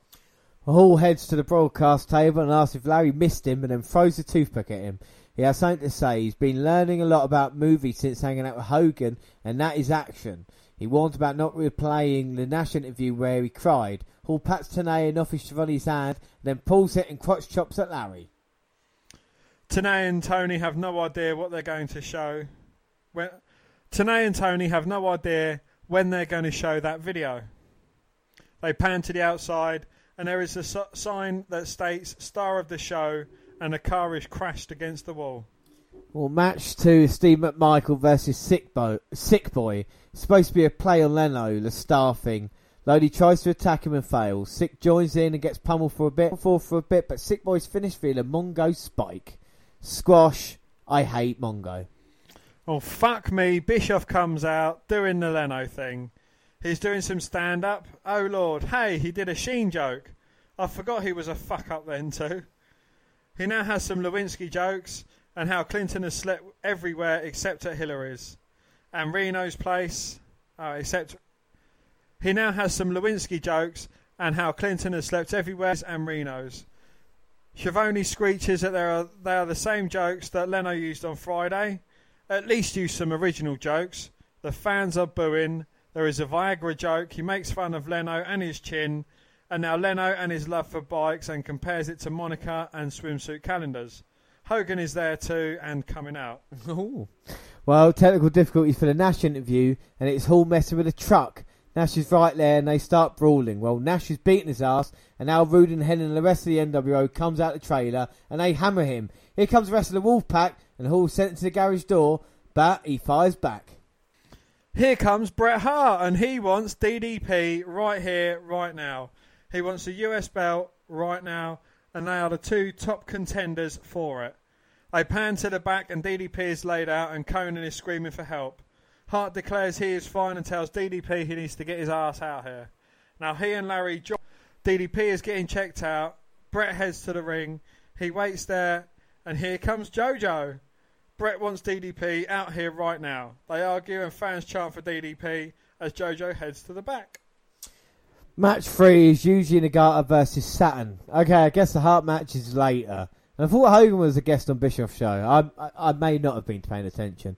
Saturn takes him down and puts him in a cross arm breaker. Yuji gets to the ropes and Saturn kicks him in the head a few times. Nagata reverses the whip and gives him a belly to back suplex. He grabs the leg and goes to work on it. Saturn comes back with a belly to belly, but Nagata counters with a stiff kick to the head. Yuji stomps away. Schiavone informs us they just broke up the NWO melee and that Nash and Sting will face Hall and the Giant next to maintain order. Or EB notices what is going on on Raw and booked on the fly, or is it a way to make the show seem more spontaneous? Well, Saturn is back in command and has him right where he wants him, but Raven runs down and connects with the even flow. Nagata finishes him in a flock attack Saturn, but Kanyon comes down and goes off. He gets an eruption after pile driving Kidman for the middle rope. He grabs Saturn and not sure what he's doing as he holds him, and Saturn gives him the Death Valley driver. So it looks like Kanyon and Saturn are going to be working together against the flock. And then we get Sting and Nash versus Scott Hall and the Giant. And this is going to be for the WWE Tag Team titles. I mean, this is a a dream match. This is what we want to see: Wolfpack versus the NWO. Even though Scott Hall is dressed like a Wolfpack member, and now he's mocking Sting, and Sting's changed. Yeah, he's wearing some like baggy pants. He's got a Wolfpack t-shirt on, still with his red and black face paint. It's a bit weird, and Hall's got the armor Sting. Uh oh. Now Sting at Hall. Yeah, close on the crotch chop, and it continues after this. So the Giant is in to face Sting. A huge Giant sucks chant going out through the crowd. And he's looking at his former tag team partner. Remember, they're both members of WCW. Try and go for the better thing, and now different members of the NWO. Well, Sting just slaps the Giant, annoys him. Giant backs up, tries charging at Sting, who moves out the way. And now he's perched across the corner. Sting with a big elbow to Giant as he's perched across the corner, corner goes for a second one, but the Giant gets his boot up and pushes Sting halfway across the ring. Well, look at how the power of the Giant then. And he won't tag Scott Hall. He thinks he's in control now. I don't blame him. And of course, you've got big, sexy Giant Killer there who dropped Giant in his head just a few months ago. So is the jackknife still banned? I think so, but he's. But didn't Hogan say he's going to pay for the fines? Yeah, now Hogan's annoyed and he said he does want to pay for the fines, and Nash says, Well, I can afford them anyway. So again, what's the point of it being banned? It does get a pop though when a giant takes down a sting. The sting. Oh, giant headbutt Sting in the nether regions. The referee clearly doesn't see that. I the referee is like half the size of the giant, so I guess maybe he's to get blocked, you know, you block out the sun, I suppose. And now Scott Hall's in just slapping the back of Sting. The fans very rowdy. You're getting bowdy bowdy. He's actually got a wolf pack on his trunks. Yeah, look, at least he's here and not drunk. Well, he's, he's been drinking. At but- least he's here. Yes. nice fall away slam by Hall, going using the ropes. And the ref didn't see it. And he gets a two. Two. Oh, Scott Hall has got the uh, abdominal stretching. Oh my God! And Who was now that made famous by? Wilbur Snyder, but he never had the giant there be able to pull Scott Hall's arm and make it even harder. Referee's getting down, and they're going to do it again. But that's something that annoys me though about Scott Hall not bothering to change. Do you know what I mean? Like, why not? What? Why? There Wasn't someone go up to him and say, "Look, mate, come on now"? I, I hate when their team. At least Sting's made the effort. He's like, "Well, I'm Wolfpack now. I'm going to change my look." If he came out just as a normal Sting, you'd be like, "Okay, it's all right. I want more." And they're doing it again. Referee sees it this time. Sting with a hip toss takedown finally breaks the hold. But Scott Hall gets tagged to the Giant, and Sting tags in Nash. And he's going straight after the Giant. The fans going crazy. Forearms, right hands. Giant staggering. Knee to the gut. Giant gets out there. Tags in Hall. Now we're going to see it finally. Hall versus Nash, and one big elbow drops Hall, and he, he's looking punch drunk, but you know that's just natural for Scott Hall. And now Nash has got him up. Maybe snake eyes. No, Hall with a backslide throws Nash into the corner, but Nash stops it, ducks a clothesline attempt, and a big boot to Hall. Is he looking to drop him? Well, they used to be best friends. And now it looks like it's going to be the end. Best friends, better enemies. And now it's going to be jackknife time. I think Giant realises. Oh, some interruption. At least he's legal in the match. Double axe smash. Oh, come on, ref. I do believe the ref actually looked to his left slightly when that happened. A- after he saw it, low blow by Sting, then a bulldog by Sting. I mean, the, the officiating here is, is really just. And look at the reaction from the crowd. This is a hot angle. Fans want to see this. This is the NWA Wolfpack versus Hollywood. This is what we want to see. Well, this match is starting to heat up. So in normal, in normal ways, someone's going to come down and interrupt this match. Well, Sting gets a tag in, and he's backing up Scott Hall. Stinger splash. Hall's turned round. He's got his back to Sting. Backward Stinger splash. And Scott uh, Scott Hall don't know if he's coming or going. Scorpion Deathlock. Giant tops the rope, but Nash catches him, and he cuts him off before he can get a chance to break it up. And Bret Hart's in. And what is Bret Hart doing? He's pushing Sting. Sting pushes him out, and now he's taunting him. Sting's on the second rope. Hall's got Sting outsider's edge. Giant and Nash are outside. One, two, three. And we've got new tag team champions, Scott Hall and the Giant, thanks to a bit of help from Bret. Well, I guess Bret is now d- most definitely NWO black and white, but he doesn't seem happy. But why get involved in it anyway, Bret? But I, I, I don't mind that. What do you think, Dan? I was actually enjoying the match, but again, yeah, I was actually thoroughly enjoying the match, and you know, this it's just more of an annoyance again. You know, it's every single match it starts getting good, and then some dickhead comes out and fucks it up. Yeah, I, I, it is. It is annoying, especially when it, the fans want it so much as well. But doing it for a reason is okay. Well, match five: Disco and Alex Vajia versus Great Muta and Tenzan. Well, Muta and Tenzan attack the Dancing Fools from behind. Right, heel kicks Tenzan, and now Disco is in, and he stomps away. Now there's some back and forth. Muta kicks Disco, and then after the tag, he finishes him off. Well, nice to see Muta getting a win. Norton comes in and power bombs Disco, just for the hell of it. And match six is Tokyo Magnum versus Ultimo Dragon. Well, this could be short. Dragon is tearing into him. Oh boy, headstand kick time, and now some stiff kicks to the chest. Magnum comes back, and Frankenstein is in from the top. He hammers him and goes up top, but he leaps right into a drop kick. Well, he's grazed. Dragon crushes him with brainbuster, and it's Dragon Sleeper time. Well, it's almost a squash, but it was quite fast paced as well. And match seven is Scott Norton versus Jim Powers. Hall hinted he was on roids a year ago, year or so ago.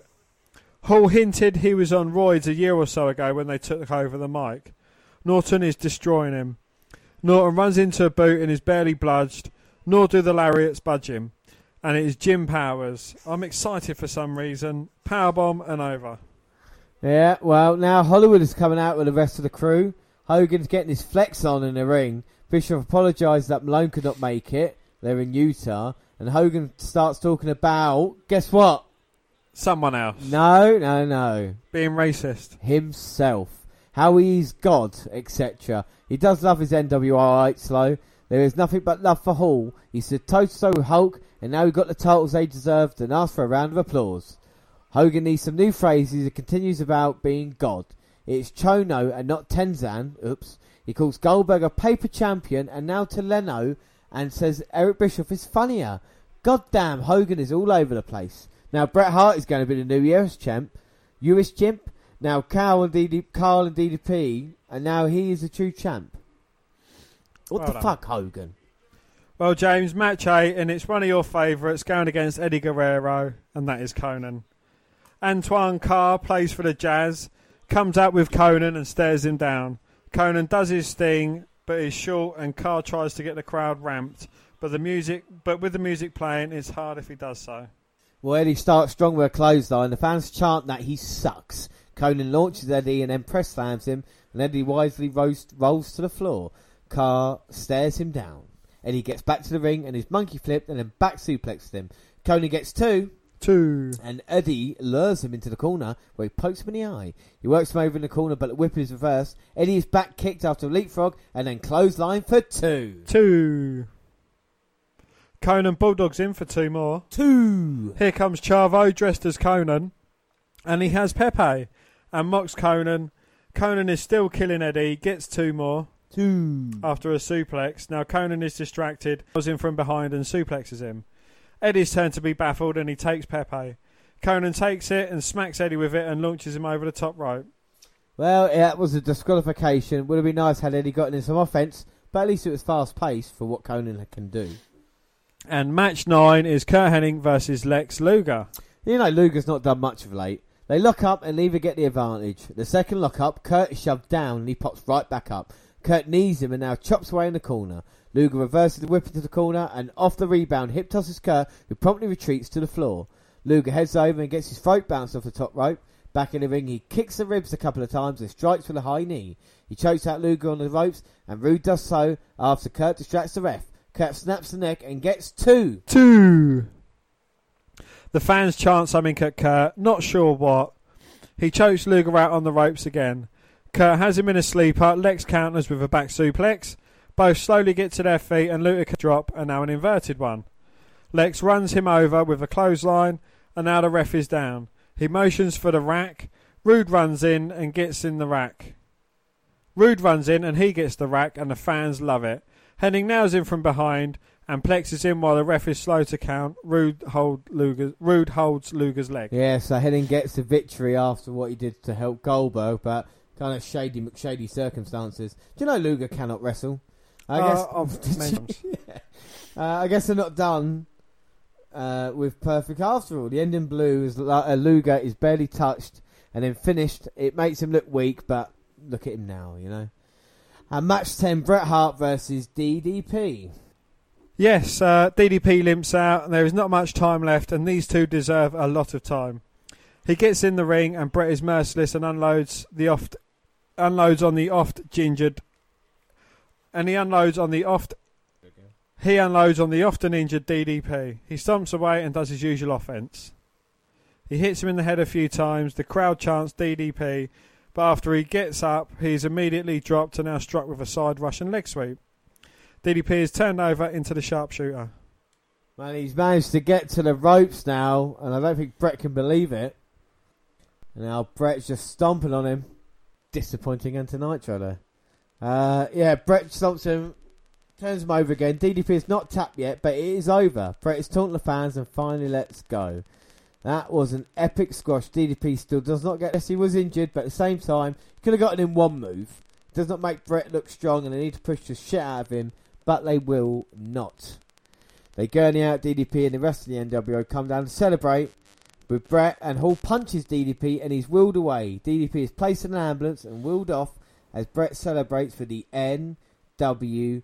And then we're on to our last episode. We're finally on to our last episode. Finally! Uh, 150, July 27th.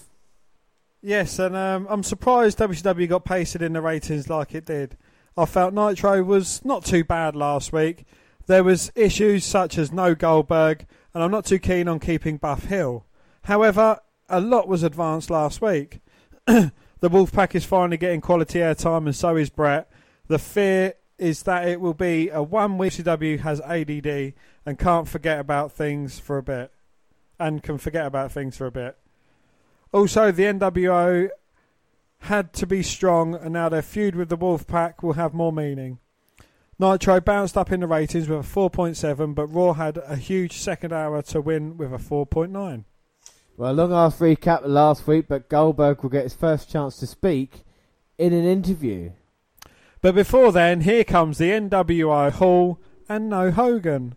Hall hypes up the black and white. He makes fun of Nash and wants the Wolfpack to bring it at Road Wild, and that and that last one's and the last one standing wins. And he points at the giant. They have the gold, and there is only one piece missing, and the fans chant Goldberg. Brian Adams tells the fans to have a cup of shut the hell up. He talks about being in Japan, kicking butt and taking names. He calls Goldberg a flash in the pan and tells him to bring his best move as he will be beaten. Raven is sitting in the corner of the ring whining that he's still hated and despised. He wants to know when it will be about him. Here comes Raven. No, Raven's already there. Here comes Saturn wearing a biker's shirt. Saturn gets in the ring and he is sick of hearing Raven's cry. He wants to know how tough it was to be spoilt rich kid and tells him to bring it. Kanyon runs in and gets destroyed by Saturn. Raven is grabbed, but Kanyon runs in and flatlines Saturn, and Raven leaves untouched. Kanyon is now booed. Well, we go on to match one, and that is Barbarian versus Jim Duggan. And Duggan demolishes him. Barbarian is knocked to the floor, and Jimmy Hart encourages him, and he gets back into the ring, only to be run over. Duggan, though, telegraphs the backdrop, and it is now bar- the Barbarian's time to unload on him. Jimmy Hart hits Duggan in the head too. I doubt that did much. Barbarian body slams him but misses the elbow drop. Jimmy grabs Duggan and Barbarian goes for the boot and of course Duggan ducks and down goes Hart and Barbarian is rolled up and it is over. Oh, thank fuck, it was short. Hugh Morris comes down and the brawl is on. Meng gets in the ring and puts Morris in a death grip. Duggan clears the ring with a board and wants to shake Meng's hand but instead gets a death grip. Yes, the Tongan death grip. Uh, it's Bischoff Leno time. Liz's fake laugh is terrible. Some Monica jokes, a lot about her on her knees. Okay, those are a bit funny. Now some chin jokes, and his claim to be a biker, but Hogan is a real biker, and Bischoff has seen him naked. What? Leno wears Leno wears an extra large helmet. Fans do not like this. I do not blame them. More chin jokes. Now they created extra bladders, and you can have a beer and watch Nitro without getting off the couch. Bischoff finally sits down and asks Liz about Randy and always thinks about him when it comes to Viagra jokes. He is actually doing headlines. The fans are turning against the chanting. Uh, the fans are turning against this, chanting boring. Second time they are in Texas, and if not careful, it will be their last. Now he finally calls out his mentor and lover, joking on the last thing I think, Hogan, but he has seen him naked, and he's actually getting cheered by the fans because they're glad the jokes are done. Hogan gives Liz a kiss. He wishes a happy birthday to some guy. Now they go to footage of the Tonight Show from last week. Eubanks is upset at what Eric Bischoff did last week. He and Leno play it off well as they make fun of wrestling, and Leno acts like he does not know what this means. They show clips from last week. Leno goes off on Hogan about his painted on beard and sees better wrestling on Springer, which is true. Hogan is all shiny and really old. Now back to Nitro, and Hogan mentions Lawyer and Leno has stepped way over the line. He knows Leno is going to Sturgis and that he is being egged on. As a professional court courtesy, he's given Leno a chance to back off so he can live with a bit of integrity. If this does not happen, he will kick his butt on his own show. Bischoff is going to show Leno what happens to celebrities when they get in Hogan's world, and that is Malone later tonight. Well, DDP is just fine. Gene calls him out. Gene calls DDP courageous for last week. He wants to know who attacked him. And it was Hollywood scum Hogan. And they act- actually bleep out suck. And DDP states that Hogan got him last week, but did not kill him, and he cannot be killed either. DDP is huffing and puffing in anger. He has one thing on his mind, and that's getting rid of the self-professed almighty god of professional wrestling. And if he gets in the ring with him tonight, he will feel the bang. Dusty Rhodes is still around Well, in the 98. yeah, 20 years ago, yeah. He is with Hall and Norton. He is with Hall and Norton head to the announce table. Hall does not want to take too much time because there has been too much whining already. Seeing as Nash doesn't want to face him, so Red Rover, Red Rover, send Stinger on over. Dusty has the mic and goes off on Larry about interfering in NWO business. Dusty is pissed that Larry co- colluded to get rid of him and take his place while making fun of him and butchering the English order. The fans chant for Larry and Dusty has a rag and claims he is under a Texas gag order. Not sure what that means. Hall drops the rag in his lap and gives him a little push before leaving. Wow. Match two, Jim Neidhart versus Scott Norton. Larry is not allowed to get in the underrow's face as he is an announcer. Match is over with the power bomb. Jim just left after being pinned and did not sell it. He walked away. They wait for Goldberg to come out and Doug Dillinger is knocking his door and finally enters the room and it's in a shambles and there's NWO graffiti everywhere. Here comes Bret Hart. He starts off by saying a little congratulations in order. The wrestling profession has become a place for pimps and dogs until now. Chalk one up for the good guys. He tells DDP to take his sorry ass excuses to remember to show up and fight or not to show up at all. He promises to give everyone a shot at and to become the greatest US champ of all time. He tells Sting that he does not need to apologise as it was a misunderstanding. He has been invited to join the NWO, and out of respect for Sting, he stays on the outer fringe, and they bleep out the word screw when he states that is what happened to Sting at Starcade. Last week was Sting's fault, and it was his brash behaviour that cost him the title. The only thing wrong are the fans. They are scum and will lead him down the wrong path, and that he is his friend. Well, that all makes sense then. That's fine, I suppose. Match three, Chris Jericho versus Dean Malenko for the Cruiserweight title. Dean struts down with a purpose. I guess, no, poipus would be a dolphin. And as he gets in the ring, he's drop kicked right off the apron. He's flung into the barricade. He's rolled back in the ring, and Chris goes up top and jumps right into a drop kick. They go back and forth. Dean is placed up top, and Jericho shoved off, and Dean leaps and tries for a sunset flip, but he's nearly put in a lion tamer. Dean gets to the ropes, and Jericho springboard kicks him to the floor, and then strikes with a plancher. Commercial. Back from commercial. Jericho chops him a couple of times. Dean ducks and spin kicks him, only to run into a boot. But Jericho grabs him. He's back superplex. Uh, he's back suplexed and nearly pinned. Release German, that is.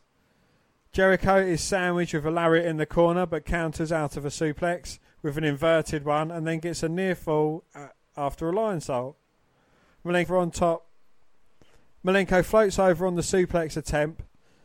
Malenko floats over on the suplex attempt and then blocks another move and strikes with a butterfly powerbomb. Dean starts to turn him over into the cloverleaf and does so, but he's right by the ropes and Jericho grabs him. Dean body slams him and takes an hour to climb up top. Jericho crutches him and goes up top after him, but is DDT'd off. Dean rolls on top of him and Jericho grabs the ropes at the last second. Jericho grabs brass knuckles and the ref clearly saw them. He gets back in the ring and Malenko is right there and he stomps away. He shoves the ref away and then checks on him. Jericho goes for the big blow but misses and Jericho is dropped as he drops the knucks and knocks out Jericho. But he stupidly celebrates as in court and DQ'd. Overbooked, but still fun, I suppose. Dean ca- takes it quite calmly and just leaves. Gene is at the door. Goldberg, with a cop there too, He's beside himself right now, I guess. But the interview will happen soon.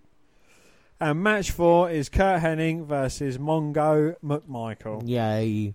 They bring back last full brawl and how Curt is blamed for the breakup of the Horsemen.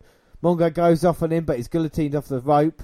and then knocked to the floor. Rude runs his head into the side of the ring, but Mongo bounces his throat off the top two. Mongo gets back in the ring and power slams him. He goes over to Rude to yell at him, and he gets his foot grabbed, and Curt kicks him once and finishing them off with the plex. Um, so they talk about the horseman, and then Curt beats him. Yeah, fuck him. Here comes Hogan with Bischoff and a disciple in tow. tow. Bischoff assures Hogan he will fire whoever showed that Leno footage, but Hogan is not too worried about that as he switched gears. He has the war bonnet. He mocks DDP for taking of the best ass kicking in wrestling, and he's tired of him spreading lies. Wader buries his opponent by making him look like a chump. Tonight, it will be his last wrestling match, brother. I am not watching the Bash at the Beach match again. WCW is desperate, showing it for free, but then again, it hypes up the upcoming pay per view. But then the match sucked hard. Yeah, it's got quite incredible that pay per view match that they had. People pay money for it. It's just been repeated on and on again on Nitro. But here comes Goldberg. Hopefully, they do not disappoint as this is his first interview. Gene states Goldberg does not need to speak as he acts instead.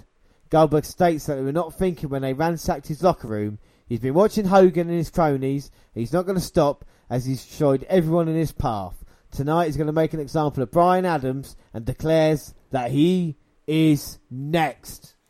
So this is the kind of angle you was looking for, taking out their NWO Hollywood one by one, starting at the bottom, and you can't get any lower than Brian Adams. No, you can't, and it's a brilliant thing. And Or I, Vincent, I suppose. I think it could work. Oh, line them all up. You could spear them all together, can't he? Yeah. But anyway, here comes Arn and Gene meets him by the entrance. Gene knows that he's he's been injured and thinks that Arn leaned on Dean being kind of hard. Arn gave everything in becoming a horseman and Dean made it personal. For Arn it is personal as his best friend is at home. Tonight both Dean and Mongo have failed and lost people they should not have. The horsemen have gone downhill and Mongo should have been more motivated and Mongo should have been more motivated, and now Double A tells him to let it be. Up next, Scott Hall versus the Sting. In a haze of smoke from the pyro, Hall tosses his toothpick, and Sting, who promptly kicks his ass. A wobbly Hall is tossed to the floor. Hall gets in the ring, and Sting falls for a test of strength and gets his eyes raked. Sting ducks after the whip, and Hall catches him on a crossbody attempt, and he gets two. Two. Hall stumps away, adding insult to injury by paintbrushing him. Sting reverses the whip, and Hall waits patiently for his stinger splash. Now one to the back and another to the front. Death drop time. Instead of pinning him, he puts him in the death lock. Bret Hart comes down, and Sting drops Hall and goes after him. Here comes Hennig and Vincent, and they assault him.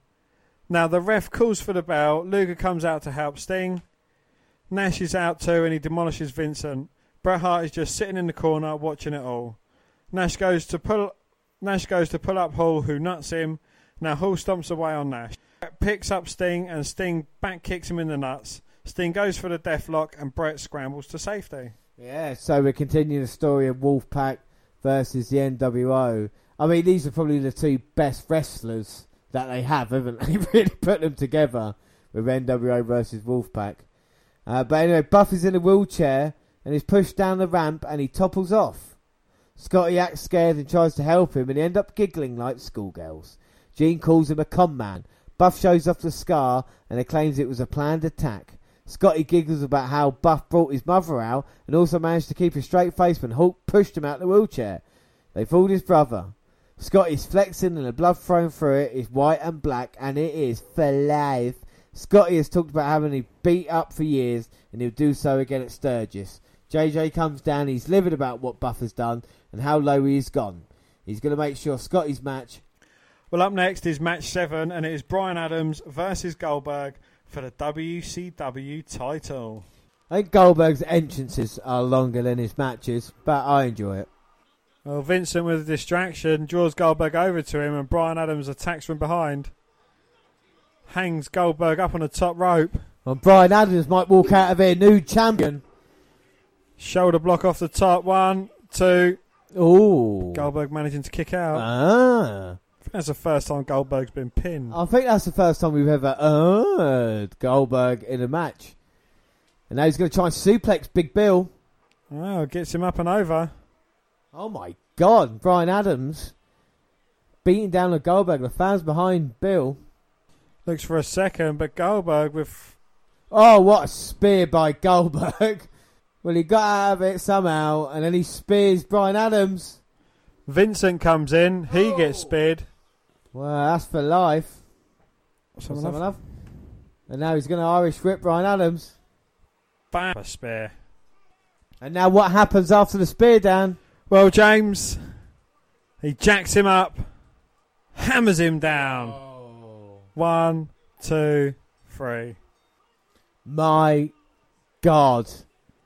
One, two, one, and oh, Goldberg still your champion.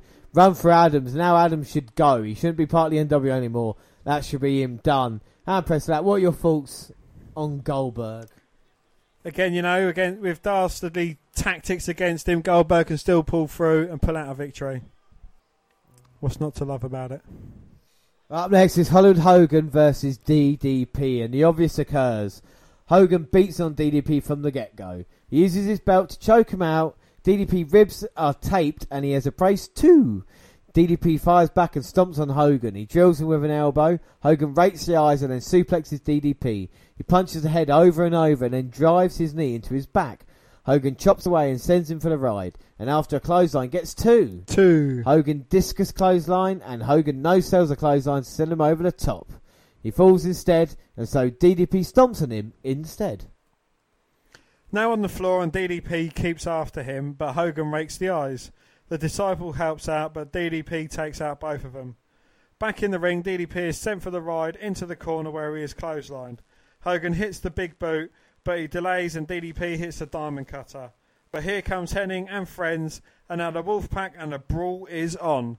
Goldberg jogs down and decleats Hall, and now the disciple. Out goes Hennig, and the giant is in and he chokeslams Goldberg, and we are out of time as the Wolfpack looks on. Oh my god. Well, nice to see DDP getting some offense.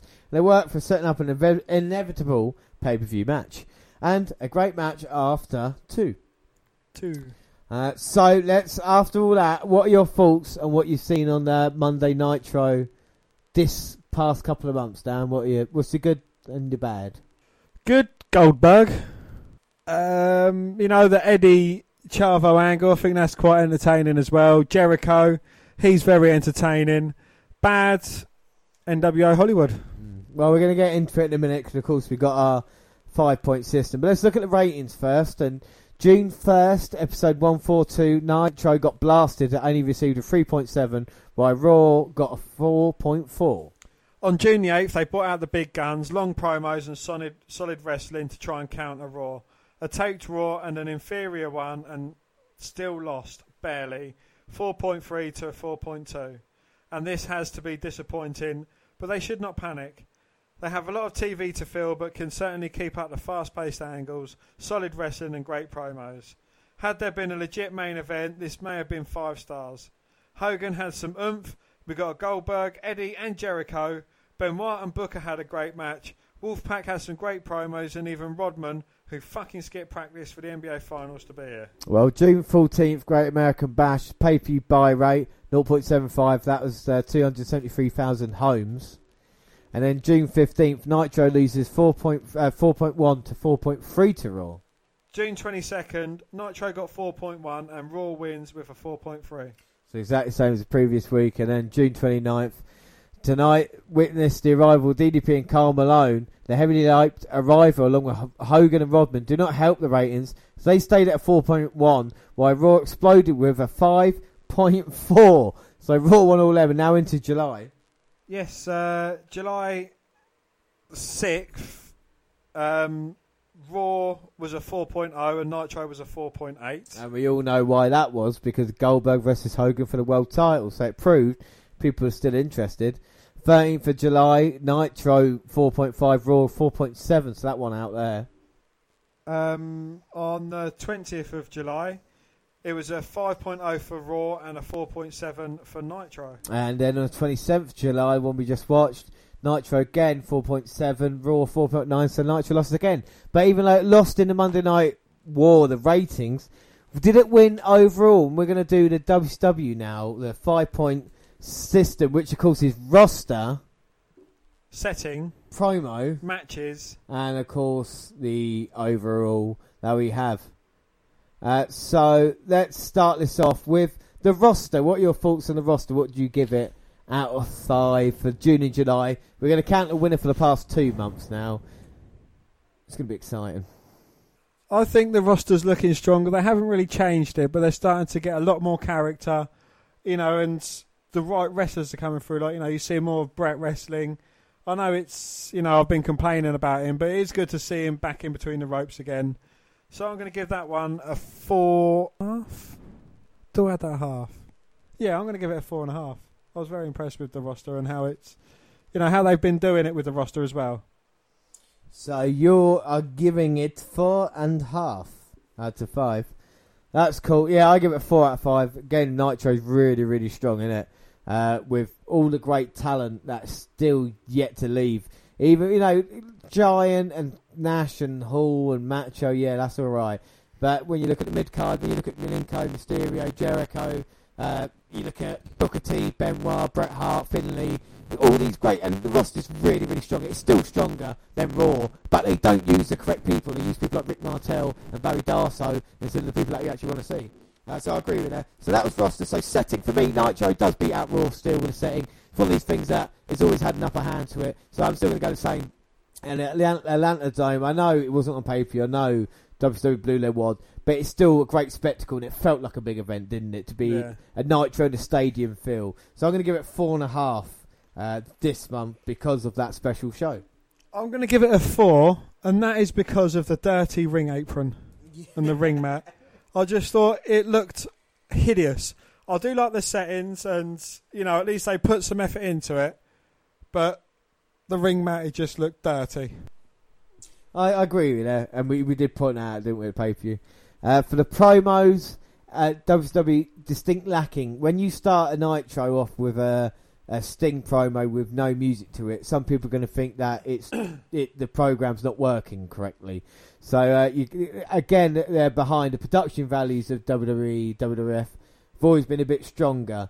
Uh, little bits and pieces have changed, and it's great to have Mean Gene and stuff, but when it comes to that kind of style, I think they're lacking. In ring, I think the Wolfpack are kind of, you know, excited a little bit, and you've got great talkers like Jericho and people like that as well. So it's still going to be a strong rating for me because I think Nitro's done quite well in these past months. Uh, I think for me, promo, I'm still going to give it a four out of five. If you take away the Hogan side of promos, which are completely ridiculous, I don't think. I think Nash can talk better than he can wrestle, and he can't talk that well.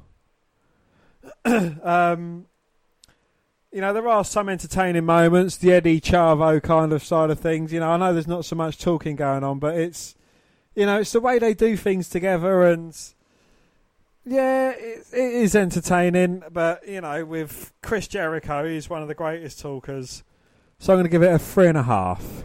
Can't say fairer than that. And then Fairer than then. Can't say for and then and then matches. Talk about the actual. Now we're not. You know, we- we're just watching. I think. Let me get a sentence out. Well, you know, making sense. So look at matches, and I think what's important this time round is we're not comparing it to Raw. We're just judging the Nitro product on the Nitro product product, which we do anyway. But I think looking at the back of the matches, I think when you can have a Mysterio versus Malenko match, Jericho versus Malenko, Booker versus Benoit, Booker versus Bret. Uh, we can see Benoit versus Bret. You've got Goldberg versus Hogan in the main event. Sting versus Hall, and you know Nash involved.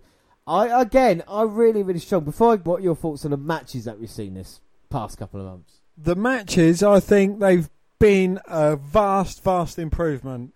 They're starting to team the right guys together, people with a lot of chemistry. But it's the ending of the matches that really let it down for me.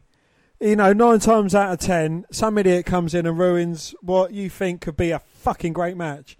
And if they had a clean ending or a couple of more clean finishes, it'd be a greater product. Yeah, yeah, it re- re- it really would, you know. And this is uh, the shame about it. I'm gonna give no matches this month four and a half out of five.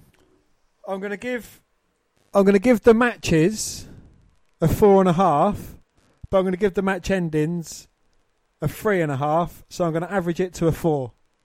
That's that's that's, that's good debating by you there. Yeah, so I think that's fair enough. Like you say, it is annoying, but I think for me, I'm I'm happy enough in, in what we've seen. I think it's been a good month, a good couple of months for Nitro, even though they are losing the, the, the Monday night war, so to speak. So overall rating for the show, again, I, I'm not going to be too harsh. I think it's one of the, the better months that we've seen these past couple of months. It's been a, the only problem is it's been a lot to jam in. So I think if we were watching it like four weeks worth of stuff, I think that would have been cool. But I think with this, um, you kind of get more into it as well. You kind of WW focus. So I'm going to give it an eight and a half out of ten for my rating for the month. I'm going to give it. It's been better than an eight, but it's not quite been an eight and a half in mine. So I'm going to give it an eight and a quarter. I think it has improved vastly, but it's still got room for improvement. I'm sorry to be awkward, but no, I no, it's right. fair. Yeah, you I do have know I be have to. I have to work out the maths now for this. Uh, so if, like we say, there we go. So there we go. Both our ratings. Let me. I need some music quickly whilst I work out the scores. Dan. And now I know it was requested by you, James, so I'm going to have a quick blast on your favourite ever song.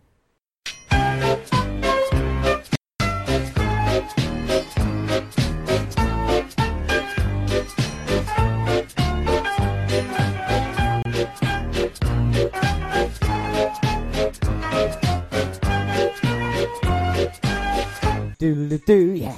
Cha cha cha cha la cha. Ba ba dee dee da ba hee dee ba dee boo cha. So yes, that was the music. Now we are got the scores. So Nitro for you, twenty four and a quarter out of thirty this month. Not a bad score at all. Not bad, not bad. I scored it 25 and a half. But the question is, is that enough to beat Raw? Well, you haven't got long to wait because our next episode is the WNR 168, which is Extreme Rules 2018, and then you lucky devils. A week later, it's the WNR 169. No jokes, please. And we are WWE. Just 169. Yes, just 169. I can't. I'm going to say the episode like that for the rest of time now, aren't I? It's WWE catch up from the Attitude Era. Yes, it's Austin versus McMahon. We are coming off King of the Ring 1998. Literally, mankind coming off the Hell in the Cell in 1998, going back in there to see what happened in June and July and see if they are better than WCW and if they truly won the Monday Night War. That's it from today. I don't think there's anything else to say, really, is there? So that is it. Don't forget, our next episode is WNR 168, WWE Extreme Rules 2018. But until then, don't forget you can follow us on Twitter at WWE Network Review or At Vince McDan. WWE. I'm at John Score Rowlands. We're on across the Google platforms, WWE Network Review on Google Plus. Send us an email, WNR Podcast at gmail.com. We're also on Facebook. Yes, Facebook, you come and find our page and give us a like with the WWE Network Review podcast, or you can come and find me and add me as a friend. I am Vince McDan. Subscribe to our YouTube channel, W Network Review Podcast there. We have clips on there, podcasts got the same time to do there. Do other places like SoundCloud. Oh, on your phone. Don't forget to subscribe to our Music Maker Diddley. Also on Spreaker Radio. We've got a live shows, NXT Takeover and SummerSlam, August 18th and 19th. And of course, iTunes where you can download, subscribe, rate and review there. But that is it. I have been James Rowlands and as always, always joined by. Dan White. Thanks for listening, everybody, and bye. Say Bye.